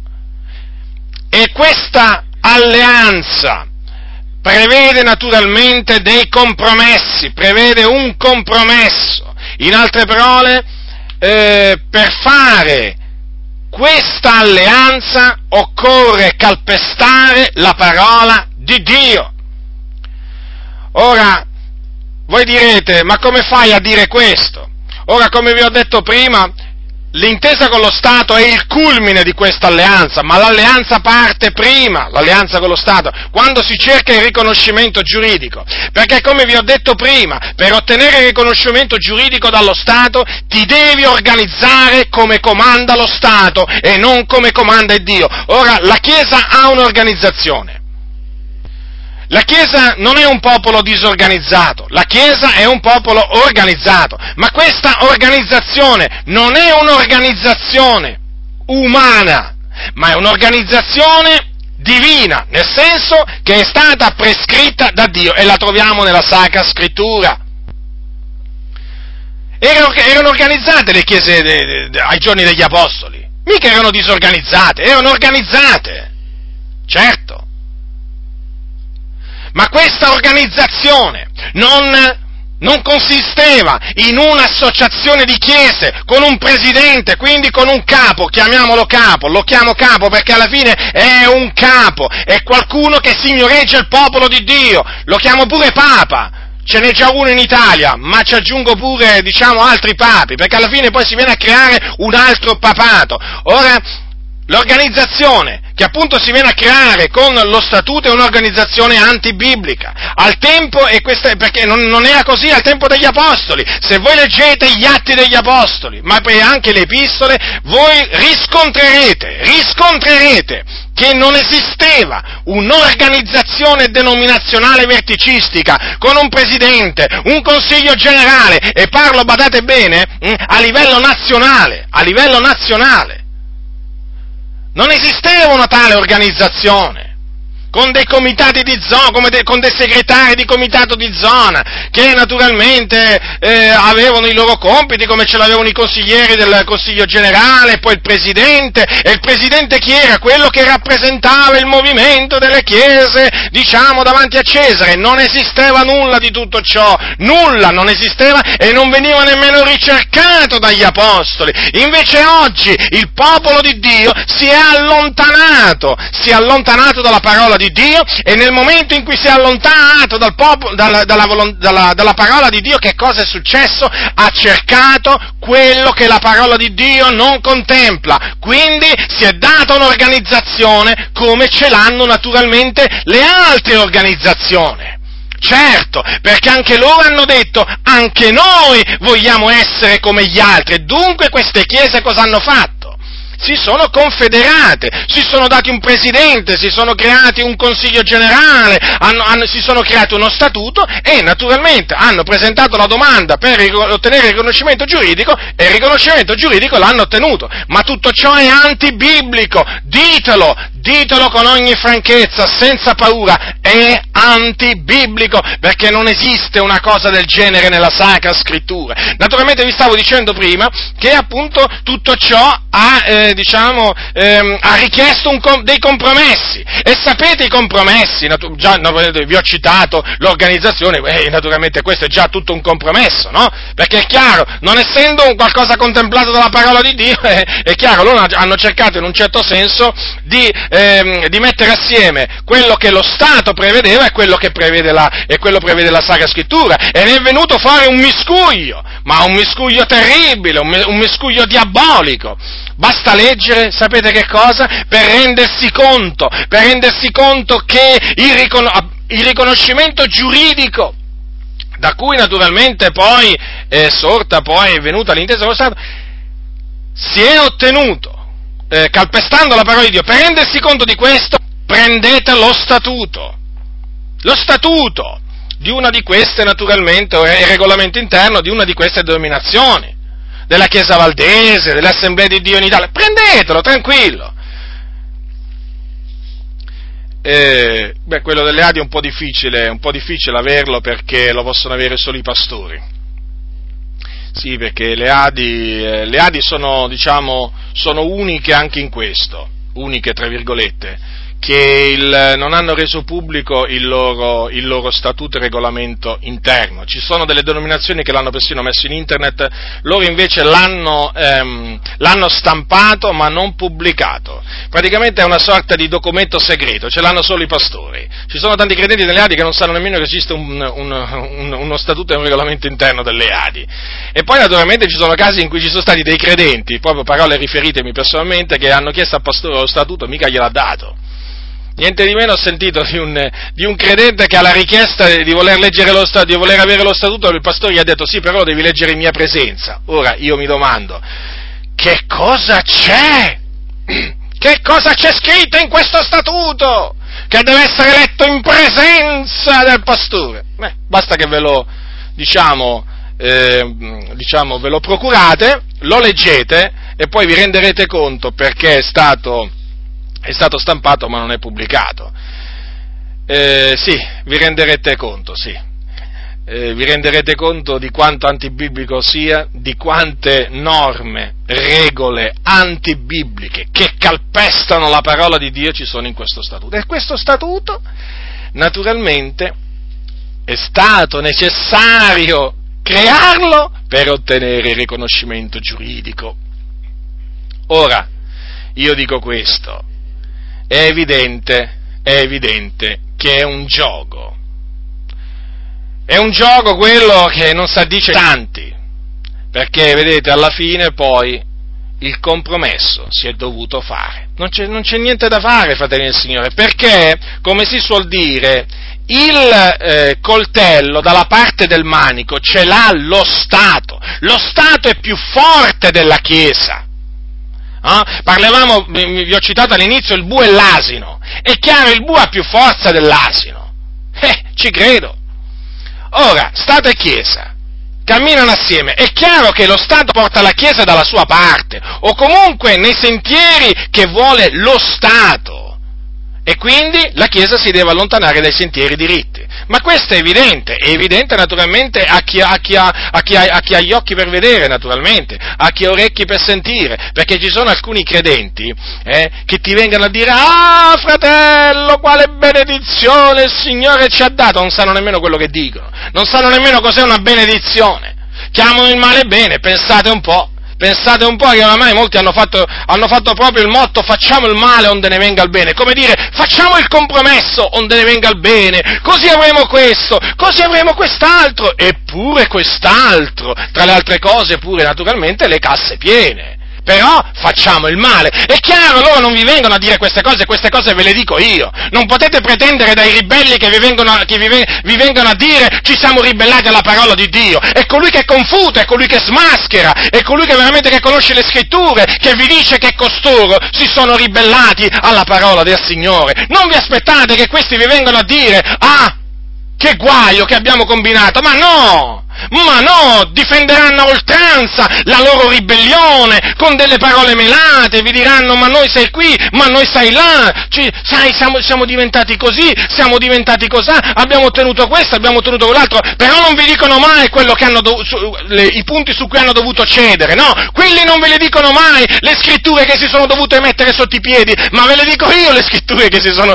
dovuti mettere sotto i piedi, è evidente questo, ve l'ho spiegato prima, naturalmente, leggete là, gli atti degli apostoli e le epistole, vi renderete conto le scritture che questi si sono messi sotto i piedi per avere il riconoscimento giuridico e poi naturalmente non parliamo poi dell'intesa con lo Stato. Naturalmente, eh certo, intesa con lo Stato è un passo, un gradino, è un gradino più sopra. Dunque è chiaro che si tratta di una eh, forma di ribellione nei confronti di Dio. La Chiesa che agisce così è una Chiesa che si prostituisce al mondo. Lo so, sono parole dure, lo so, ma vanno dette, fratelli nel Signore, vanno dette. Vedete oggi, ma quante volte me l'avete sentito dire? Quante volte me l'avete sentite dire queste cose? Oggi nella Chiesa i cattivi, sapete chi sono? Non sono gli operatori di scandali, i cattivi sono quelli che denunciano gli scandali, sono loro! Cattivi! Uh, quanto sono cattivi! Quello che denunciano gli scandali, questi, quelli che denunciano questi compromessi della Chiesa dell'Iddio vivente!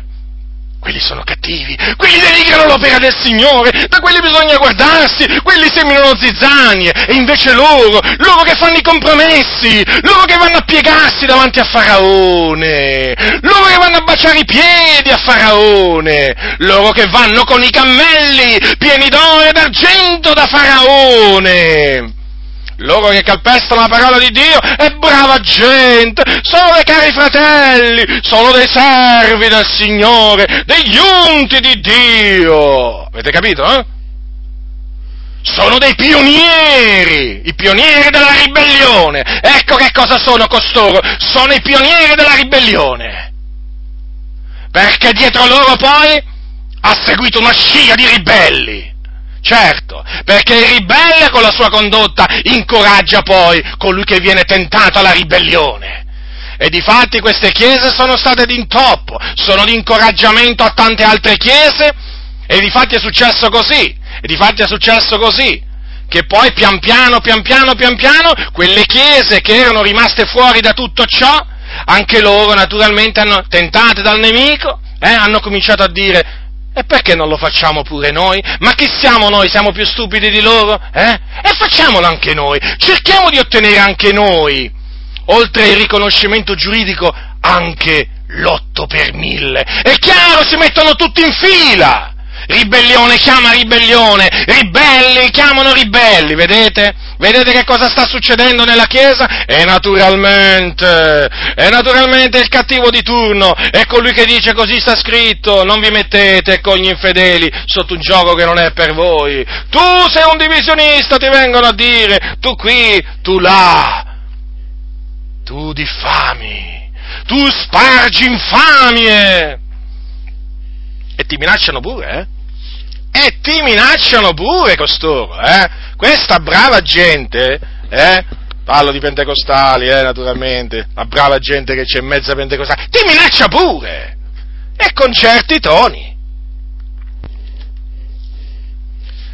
Cercano di spaventare veramente coloro che si vogliono, che si vogliono attenere alla parola di Dio e che la predicano nella sua integrità. Sì, cercano di spaventarli, ma fratelli del Signore, guardate, io vi incoraggio, vi incoraggio a denunciare, a riprovare con ogni franchezza queste, queste alleanze che la, diciamo gran parte delle chiese hanno fatto con lo Stato. Sono cose che hanno portato dei danni enormi nella Chiesa dei danni enormi nella Chiesa perché? Perché la Chiesa si è gonfiata, si è gon- queste Chiese si sono gonfiate d'orgoglio, si sentono protette, capito? Sì, perché sono andati in cerca della protezione, no? Certo, perché peraltro l'intesa con lo Stato, una delle cose che, siccome che è una legge dello Stato, con quella legge viene difesa, viene protetta la denominazione, non c'è più bisogno della protezione del Signore, c'è la protezione di Faraone, vedete?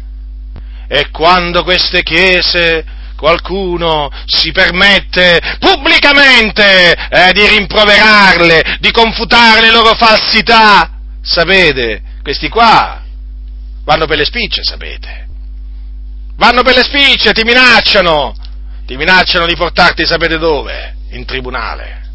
Perché loro sono riconosciuti dallo Stato, loro sono un ente morale, loro hanno la legge dello Stato da parte sua.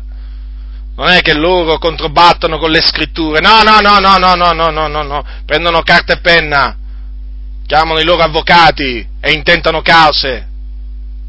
Gliela faremo pagare! Questo parla troppo! Che dice questo? Questo rovina i nostri piani, questo fa venire meno, fa venire meno appunto la fiducia che hanno i credenti in noi e tante e tante altre cose. È chiaro, costoro si sono alleati, si sono alleati con gli increduli, con gli increduli. peggio per loro. Come dice la scrittura, guai a loro. Non lo dico io, lo dice la Sacra Scrittura. Chi ha orecchi da udire, oda, fratelli nel Signore, pastori, ascoltate, ascoltate. La Chiesa, la Chiesa di cui siete pastori, che rimanga, che rimanga indipendente, libera. Non entrate a far parte di nessuna associazione, rimanete liberi nel Signore non vi confederate ad altre, assieme ad altre chiese, non ce n'è proprio bisogno, non ce n'è proprio bisogno, non c'è proprio bisogno di uno statuto, non c'è proprio bisogno di un presidente, di un consiglio generale, non c'è proprio bisogno di tutte queste cose. Vedete, considerate sempre che di queste cose fecero a meno le chiese del primo secolo d.C., eppure moltiplicavano grandemente ai dì degli apostoli. Perché mai oggi ci sarebbe bisogno di queste cose? perché mai non ce n'è bisogno. Chi vi vuole far credere che di queste cose ha bisogno è qualcuno cui, che, è stato, che è rimasto sedotto, che è rimasto sedotto dal sermente antico. Perché il serpente antico, sapete, ancora all'opera e seduce con la sua astuzia molti, per farli sviare dalla semplicità e dalla purità rispetto a Cristo. E quello che è avvenuto oggi, appunto, con coloro che si sono messi e sono appunto alleati con lo Stato, sono stati sedotti dal serpente antico. Non c'è semplicità e purità rispetto a Cristo. Da esse si sono sviati e basta parlare con loro, sapete, per rendersi conto. Basta parlare con loro, sono gonfi d'orgoglio, sono gonfi d'orgoglio. Noi qui, noi là. Vi potrei veramente parlare per ore a riguardo dell'arroganza che c'è nel cuore di costoro. E naturalmente costoro andranno di male in peggio, andranno di male in peggio, non se ne rendono conto, non se ne rendono conto. Pensano di aver fatto una cosa buona e invece hanno fatto una cosa cattiva. Ogni qualvolta la Chiesa, nella, nella storia della Chiesa si è messa con lo Stato in una maniera o nell'altra, la Chiesa ha avuto la peggio, sempre. La Chiesa ha avuto la peggio. A livello spirituale c'è stato un decadimento. Certo, a livello materiale, attenzione, a livello materiale c'è stata un, diciamo, c'è stata la prosperità. Quella è fuori di dubbio, eh? Quella è fuori di dubbio. Certo, arrivano soldi, arrivano, diciamo, permessi, insomma, arrivano tante cose da parte dello Stato, certo, però a livello spirituale c'è un decadimento enorme, un decadimento enorme. Basta considerare appunto la Chiesa dei primi secoli dopo Cristo, quando appunto eh, la Chiesa cominciò a ricevere privilegi e onori da parte dell'imperatore, i vescovi si gonfiarono e cominciarono veramente delle durissime lotte all'interno delle chiese. Poi non solo, cosa successe? Che la Chiesa da perseguitata diventò perseguitrice. Perché? perché naturalmente la legge dello Stato anche a quel tempo poi cominciò a difendere, a difendere la Chiesa e coloro che dissentivano dalla Chiesa naturalmente venivano perseguitati, venivano perseguitati da, da Cesare, dall'imperatore. E la Chiesa era ben lieta che Cesare perseguitasse appunto coloro che dissentivano dalla Chiesa, certo, e andò a finire poi che appunto la Chiesa cominciò a ritenere cosa giusta che quelli che uscivano da essa fossero, diciamo, eh, diciamo, perseguitati da Cesare per essere fatti tornare nel grembo della Chiesa. E quello poi che avvenne, diciamo, anche eh, diciamo, nel Medioevo, quando fu fondato il cosiddetto Tribunale della Santa Inquisizione, Cosa faceva la Chiesa? La Chiesa che era alleata con, con i principi, con i re. La Chiesa naturalmente aveva tutto l'appoggio del braccio secolare, castigava a suo piacimento tutti coloro che essa riteneva eretici, tra cui naturalmente vi ricordo ci furono molti nostri fratelli e sorelle, li torturò e poi naturalmente costoro, mm, naturalmente non volendo abbiurare la loro fede, furono bruciati vivi. E la Chiesa sapete cosa faceva? la Chiesa eh, agiva in questa maniera, la Chiesa Cattolica Romana, naturalmente mi sto riferendo alla Chiesa Cattolica Romana, diceva ma noi non uccidiamo nessuno, noi non togliamo di mezzo nessuno. lasciamo fare però questo al, al, al braccio secolare. In altre parole, la Chiesa diceva, senti, questo qui è un eretico, io te lo do, fallo fuori. Ecco cosa, cosa, come, agiva la, come agiva la Chiesa, perché la Chiesa ogni qualvolta si è alleata col braccio secolare, poi naturalmente è diventata perseguitrice, perché si è gonfiata. Ecco perché è meglio che la Chiesa sia perseguitata, è meglio che la Chiesa sia perseguitata dalle autorità, che invece agevolata e onorata e, e quant'altro. Purtroppo oggi questi onori, questi privilegi, molte chiese li cercano. Naturalmente la Chiesa Cattolica Romana ha insegnato alle sue figlie a fare la stessa cosa, perché sapete, è la Chiesa Cattolica Romana naturalmente che queste chiese hanno seguito, perché la prima e più importante intesa con lo Stato, ricordatevi, l'ha fatta la Chiesa Cattolica Romana sotto Benito Mussolini. Quella è stata un'intesa, certo, è chiamato concordato. E a seguito, naturalmente, sono venuti poi naturalmente le chiese protestanti, in primis la Chiesa Valdese, e poi naturalmente a seguire sono venuti anche le assemblee di Dio in Italia, che si sono accodate non vi mettete con gli infedeli sotto un gioco che non è per voi.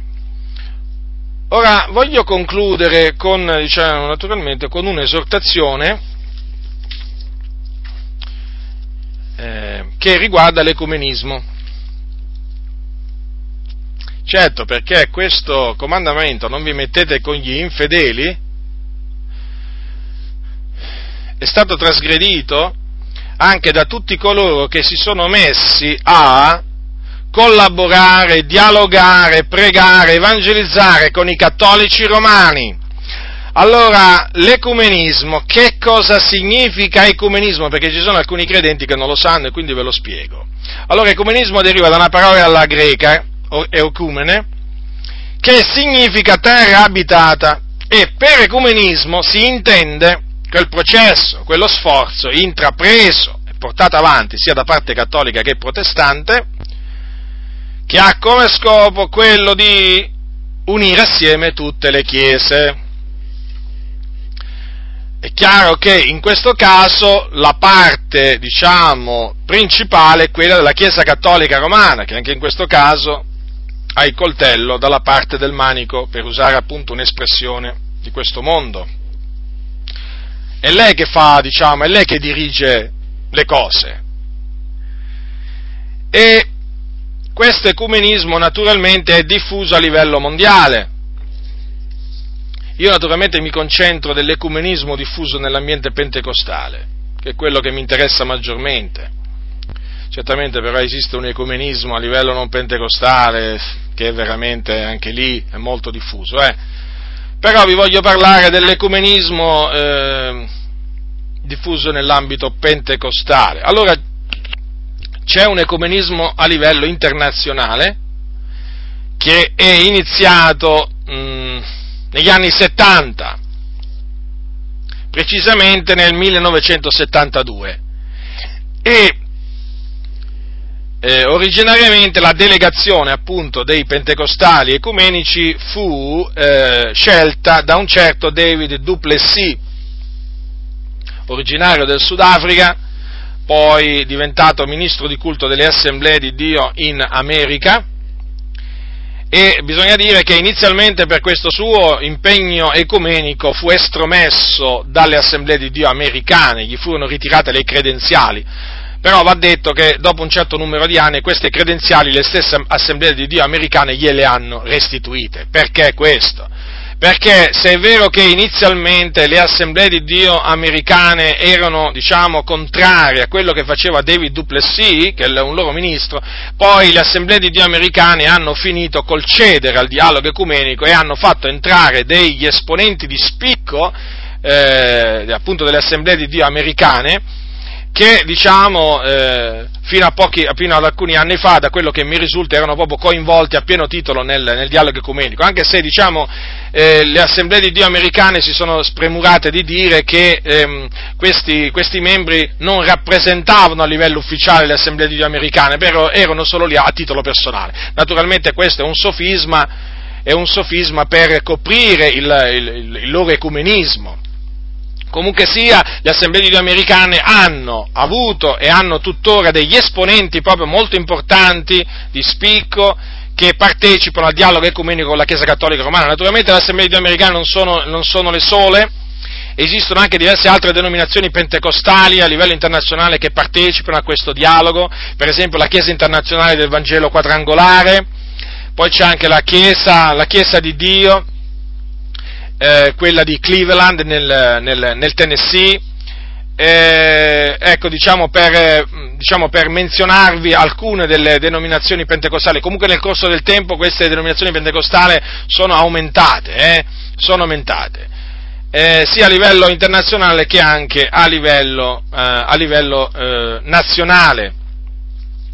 Ora va detto, va detto un'altra, un'altra cosa che eh, per quanto riguarda il dialogo, eh, questo dialogo ecumenico, sono arrivati a tal punto, eh, questi che sono coinvolti nel dialogo ecumenico a livello internazionale, sono arrivati a tal punto da promuovere anche l'evangelizzazione in comune con i cattolici, i cattolici romani.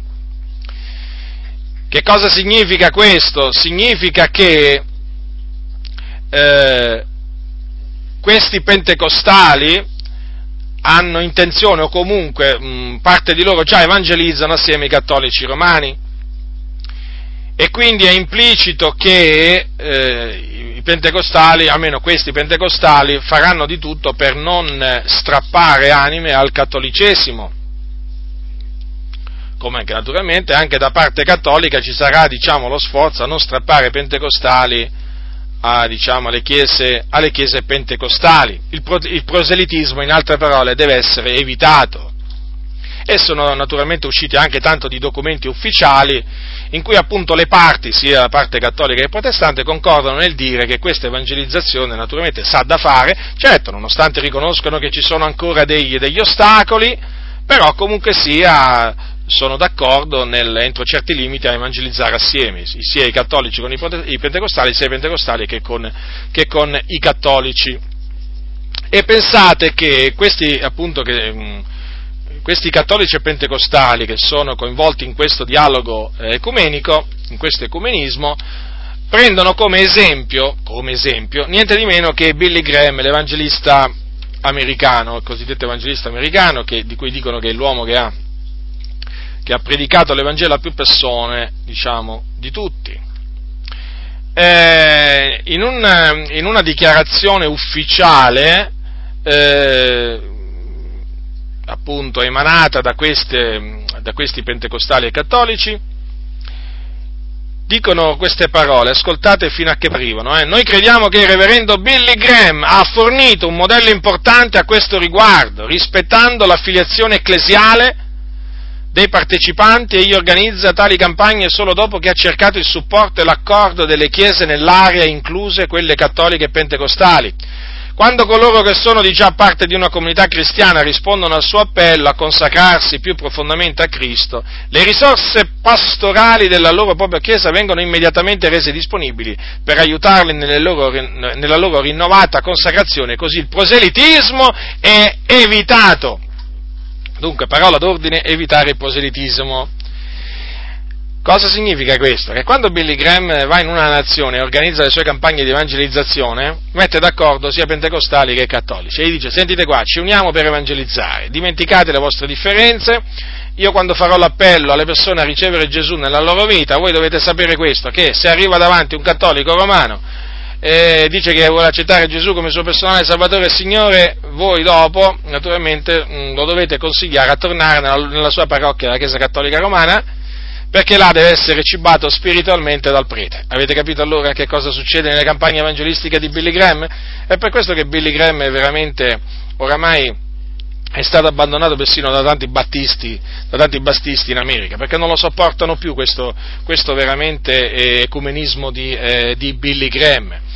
E eh, forse qualcuno si sarà domandato, forse qualcuno sta dicendo adesso capisco perché Billy Graham in Italia non ha avuto tanto successo, non ha organizzato gra- grosse campagne di evangelizzazione. Mi pare che l'Italia sia una di quelle nazioni dove Billy Graham è stato meno, meno, meno che in altre nazioni eh, perché appunto lui, eh, lui, se venisse qui in Italia e dovesse, dovesse, organizzare una campagna di evangelizzazione che prende tutta la nazione, come, fa, come, ha fatto in Inghilterra, per esempio quando io ero in Inghilterra nell'80, nell'84, lui, organizz, lui, venne in Inghilterra e organizzò una campagna di evangelizzazione in diverse città dell'Inghilterra. Venisse, lui fa così quando va nelle nazioni, no? dopo riempie gli stadi e così via. Però devono essere d'accordo sia cattolici che, che pentecostali, naturalmente, anche battisti, presbiteriani, riformati, è chiaro, eh? lui cerca di mettere d'accordo tutti, eh? lui è un vero, è un vero ecumenico.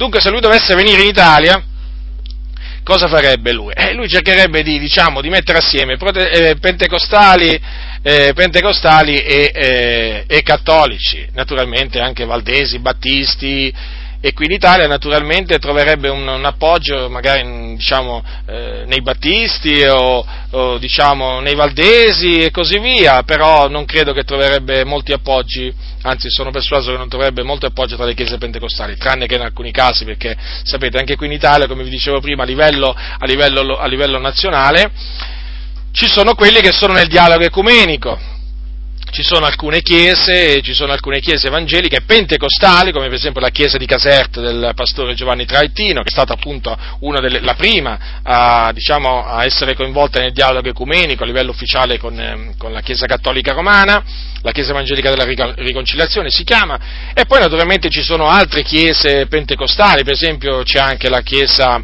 Gesù Cristo il Signore di Gallico, no? di quel pastore Gilberto Perri organizza a Gallico delle, delle, conferenze dove invita preti, suore, li fa parlare, eh, insomma eh, succede questo, nell'ambito, diciamo, quelli che si sono dati all'ecumenismo organizzano appunto degli incontri, fraterni naturalmente, dove non si deve la, nella maniera più assoluta contristare il fratello cattolico, tra virgolette, il fratello cattolico dicendogli eh, voi siete degli idolatri, vi dovete convertire dagli idoli all'Iddio vivente, non gli si deve dire che il purgatorio è un'eresia, non gli si deve dire che l'Ave Maria non la devono recitare, insomma non gli si deve dire niente, gli si deve dire Gesù ti ama fratello, volemo se bene, come dicono qua a Roma, e andiamo avanti. E invece di andare avanti invece vanno indietro, perché naturalmente questa gente va indietro, va indietro, va indietro, senza rendersene conto. Pensate, costoro pensano di andare avanti, invece stanno facendo come i gamberi, stanno andando indietro.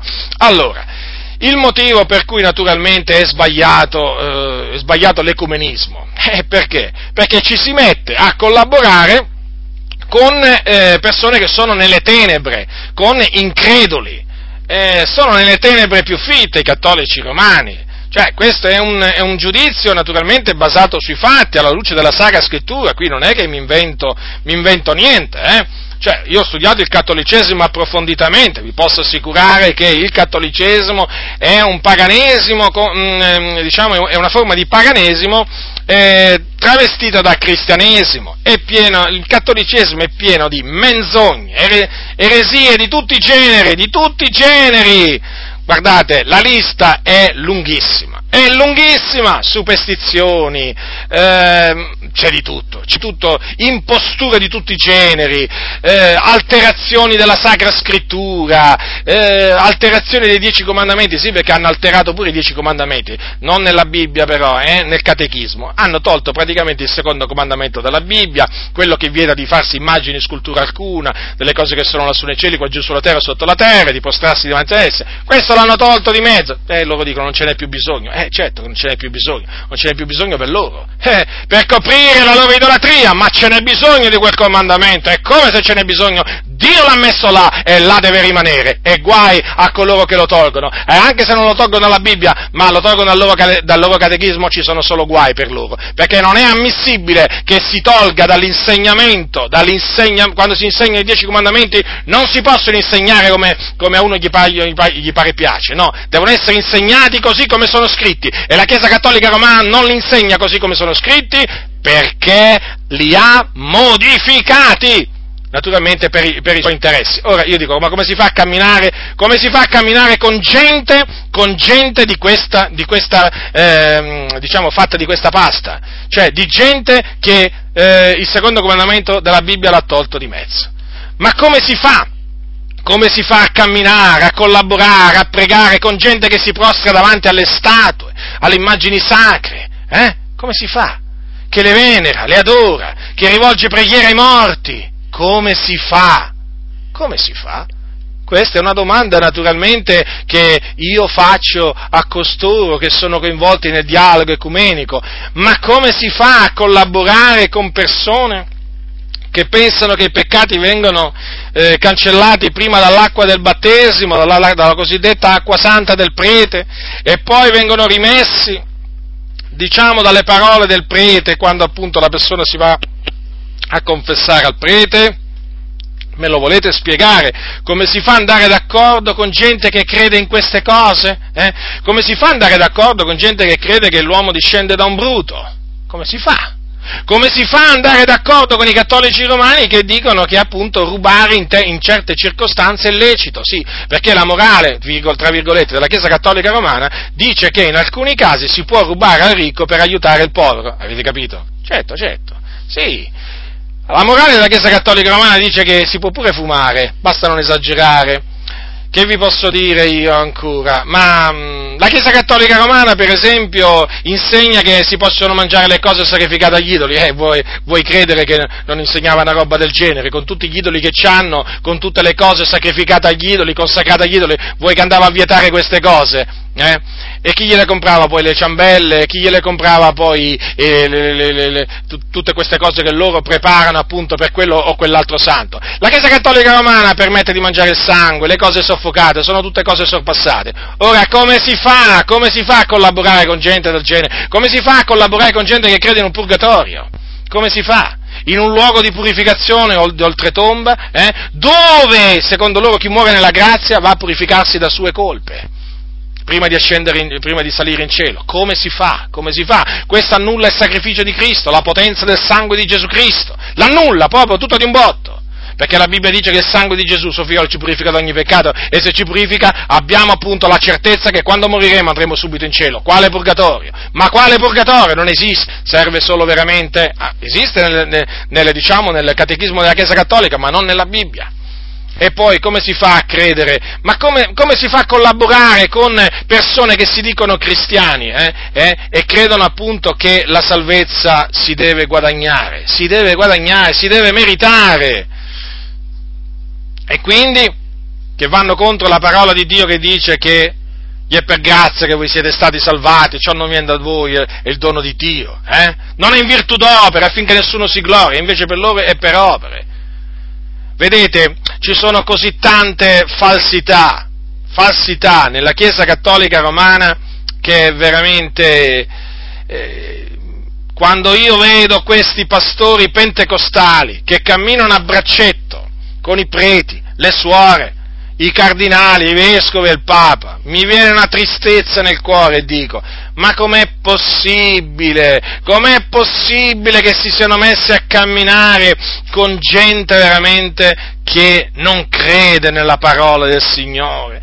Perché se credessero nella parola di Dio, eh, avrebbero la certezza del perdono dei peccati, e naturalmente pure la vita eterna e naturalmente non si comporterebbero come si comportano andando dietro veramente a queste eresie di perdizione, a queste diciamo imposture, a questi precetti d'uomini che voltano le spalle alla, alla verità.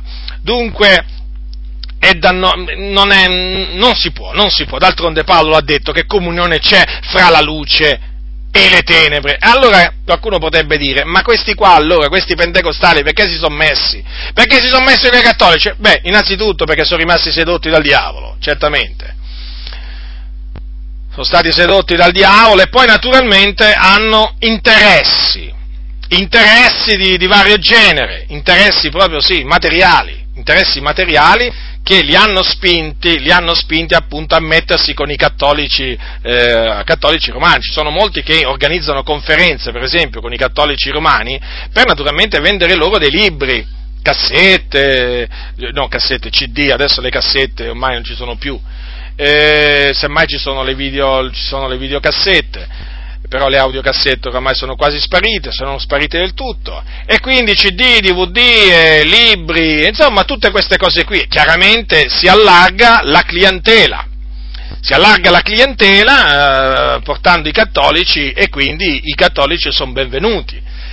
È dunque chiaro che costoro, essendosi messi con i cattolici romani, si guardano bene dal confutare, dal confutare le eresie della Chiesa cattolica romana e naturalmente dal guadagnare a Cristo i cattolici romani, perché se sono già fratelli non c'è bisogno di guadagnarli a Cristo, mi pare ovvio, no? Loro sono già fratelli, cattolici romani, e quindi voglio dire che c'è bisogno che noi li andiamo a evangelizzare, che gli andiamo a predicare il ravvedimento, la remissione dei peccati mediante la fede in Cristo. No, così non sia, loro dicono. No, sono dei cari fratelli.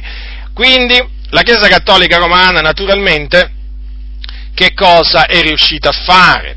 È riuscita a mettere il bavaglio a questi pastori. Ora, eh, è evidente che, infatti, che nel momento in cui la Chiesa Cattolica Romana ha, bra- diciamo, ha spalancato le braccia, ha aperto le braccia, ha, ha detto, cari fratelli, cari fratelli, eh, siamo tutti figliuoli di Dio, amiamoci, insomma, sapete, no? Questi, tutte queste parole, non guardiamo a ciò che ci divide, guardiamo a ciò che ci unisce e che ci unisce. Ma che ci unisce con la Chiesa Cattolica Romana? Io vorrei sapere che cosa ci unisce. C'è tutto che ci divide qua. C'è quasi tutto praticamente. quel poco che alla fine, quel poco che ci unisce, che cos'è? Che cos'è alla fine? Siamo divisi, ci sarà una ragione perché siamo divisi, eh? E perché appunto loro in sé, loro sono nelle tenebre, fratelli del Signore, noi siamo nella luce. Dunque stavo dicendo che la Chiesa Cattolica Romana in questa maniera è riuscita a mettere il bavaglio a questi pentecostali, eccetto, a distoglierli dall'evangelizzare i cattolici romani. Infatti questi mica evangelizzano i cattolici romani, eh?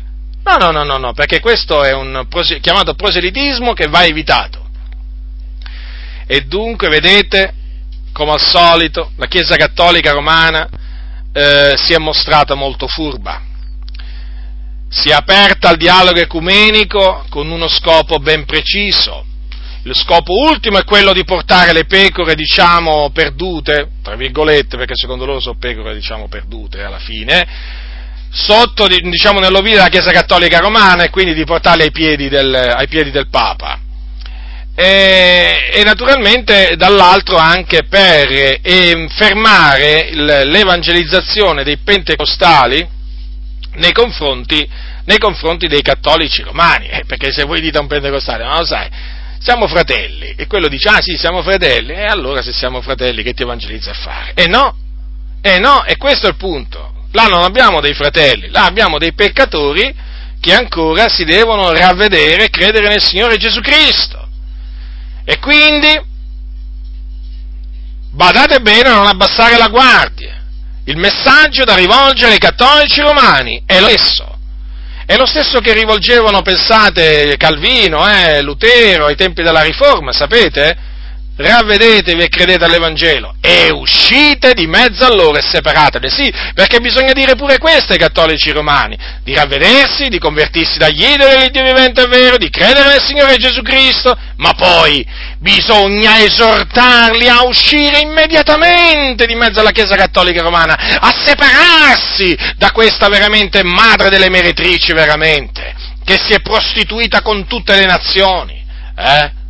Bisogna comandarglielo, esortarli a fare questo, per amore, per amore della verità.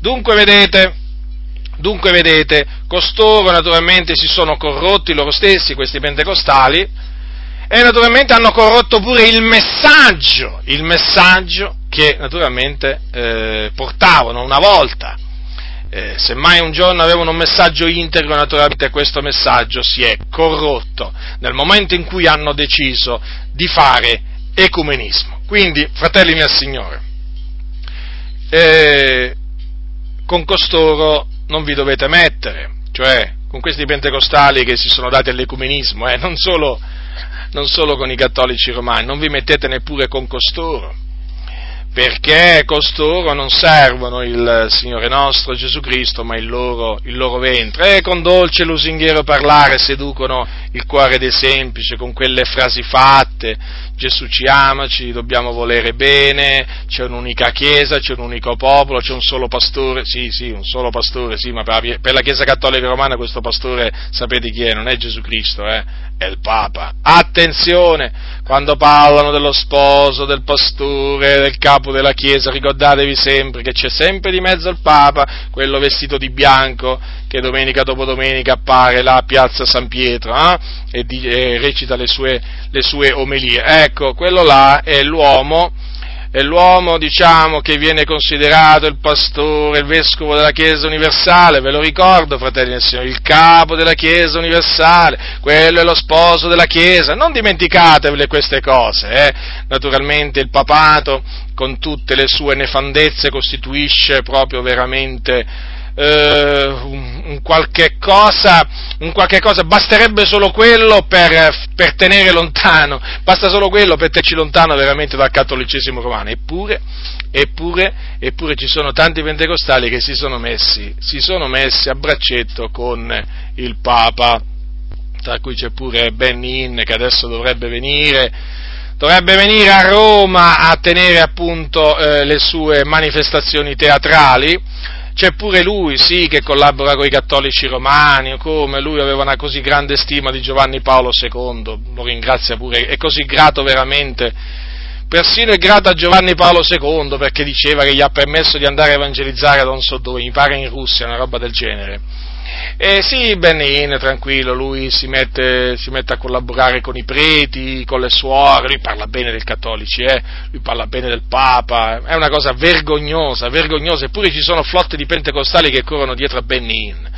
Io veramente mm, sono, rimango disgustato nel vedere credenti, credenti proprio che eh, non hanno discernimento, che seguono questi cianciatori, questi ribelli dovunque questi, questi vanno questi qui possono pure andare in, un, in una, possono andare pure là in un, in un, in un, abisso, si possono andare pure a gettare da un ponte, sono sicuro che ci andrebbero dietro sempre alcuni, guarda, perché oramai, oramai è così, purtroppo eh, purtroppo manca il discernimento, aveva ragione veramente, aveva ragione il, il, Signore quando diceva tramite il profeta il mio popolo perisce per mancanza di conoscenza. Quindi attenti fratelli a non mettervi con i cattolici romani naturalmente in questo dialogo ecumenico, ne avreste solo del danno perché vi corrompereste, scendereste a compromesse, dovreste stare zitti dovreste smettere di parlare contro le menzogne e quindi non potreste più difendere la verità, il Vangelo, come, eh, come il Signore ci comanda, ci comanda di fare. E, mm, e, poi naturalmente ci sarebbero anche tante tante altre conseguenze eh, c'è grande possibilità che poi diventate dei cattolici romani o comunque che aderite a varie falsità della Chiesa cattolica romana. Per esempio, in riferimento a David Duplessis, di cui vi ho detto prima che lui era un ministro di culto delle assemblee di Dio americane, pensate, pensate che, eh, che David Duplessis, veramente che ha scritto un libro ha scritto un libro con la, sua biografia veramente in cui ci sono delle testimonianze molto belle di quando lui era giovane, di quando era zelante.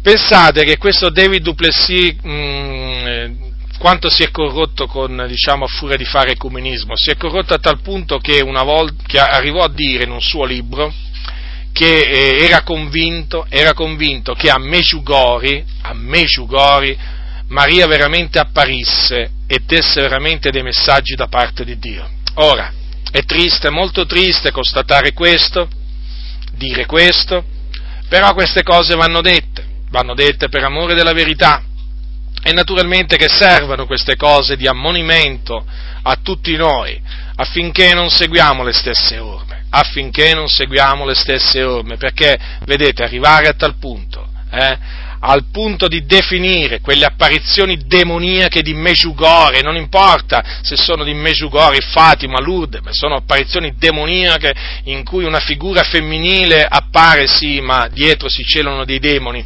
Ora, a definire appunto quelle apparizioni provenienti da Dio, definire quelle, quei messaggi, messaggi che provengono da Dio, fratelli nel Signore, significa essersi sviati dalla verità, non discernere più il bene dal male. Significa avere preso la parola di Dio e essersela messa sotto i piedi. Vedete? Un abisso chiama un altro abisso. Vedete poi a che cosa si va incontro? Eh? Eh, le cose poi vanno di male, di male in peggio. E di fatti voi dovete sapere che ci sono diversi di quelli di, di pentecostali che si sono messi diciamo, a dialogare con la Chiesa Cattolica Romana e che pian piano pian piano sono diventati cattolici romani, sono tornati nel cattolicesimo romano. Ecco perché, fratelli nel Signore, l'Apostolo Paolo diceva non vi mettete con gli infedeli sotto un gioco che non è per voi, perché l'Apostolo Paolo sapeva quali sono le conseguenze nefaste a cui appunto vanno incontro tutti coloro che si mettono con gli increduli. Dunque vi ho esposto brevemente appunto tre punti, eh, tre punti eh, o comunque tre associazioni con gli increduli che dovete fuggire, dovete fuggire per il vostro bene. Dobbiamo evitare a tutti i costi di metterci con gli increduli. Ne va eh, del nostro benessere spirituale, della nostra salvezza e ne va anche l'integrità, l'integrità della dottrina, perché nel momento in cui ci si mette con gli increduli, in una maniera o nell'altra, la dottrina poi viene compromessa, viene compromessa, è fuori di dubbio questo. Dunque, diletti nel Signore, come dice, come dice l'Apostolo Paolo, poiché dunque abbiamo queste promesse, purifichiamoci da ogni contaminazione di carne e di spirito, compiendo la nostra santificazione nel timore di Dio. Ecco dunque quello che ho avuto in cuore oggi di esporvi. La grazia del Signore nostro Gesù Cristo sia con tutti coloro che lo amano con purità incorrotta. Amen.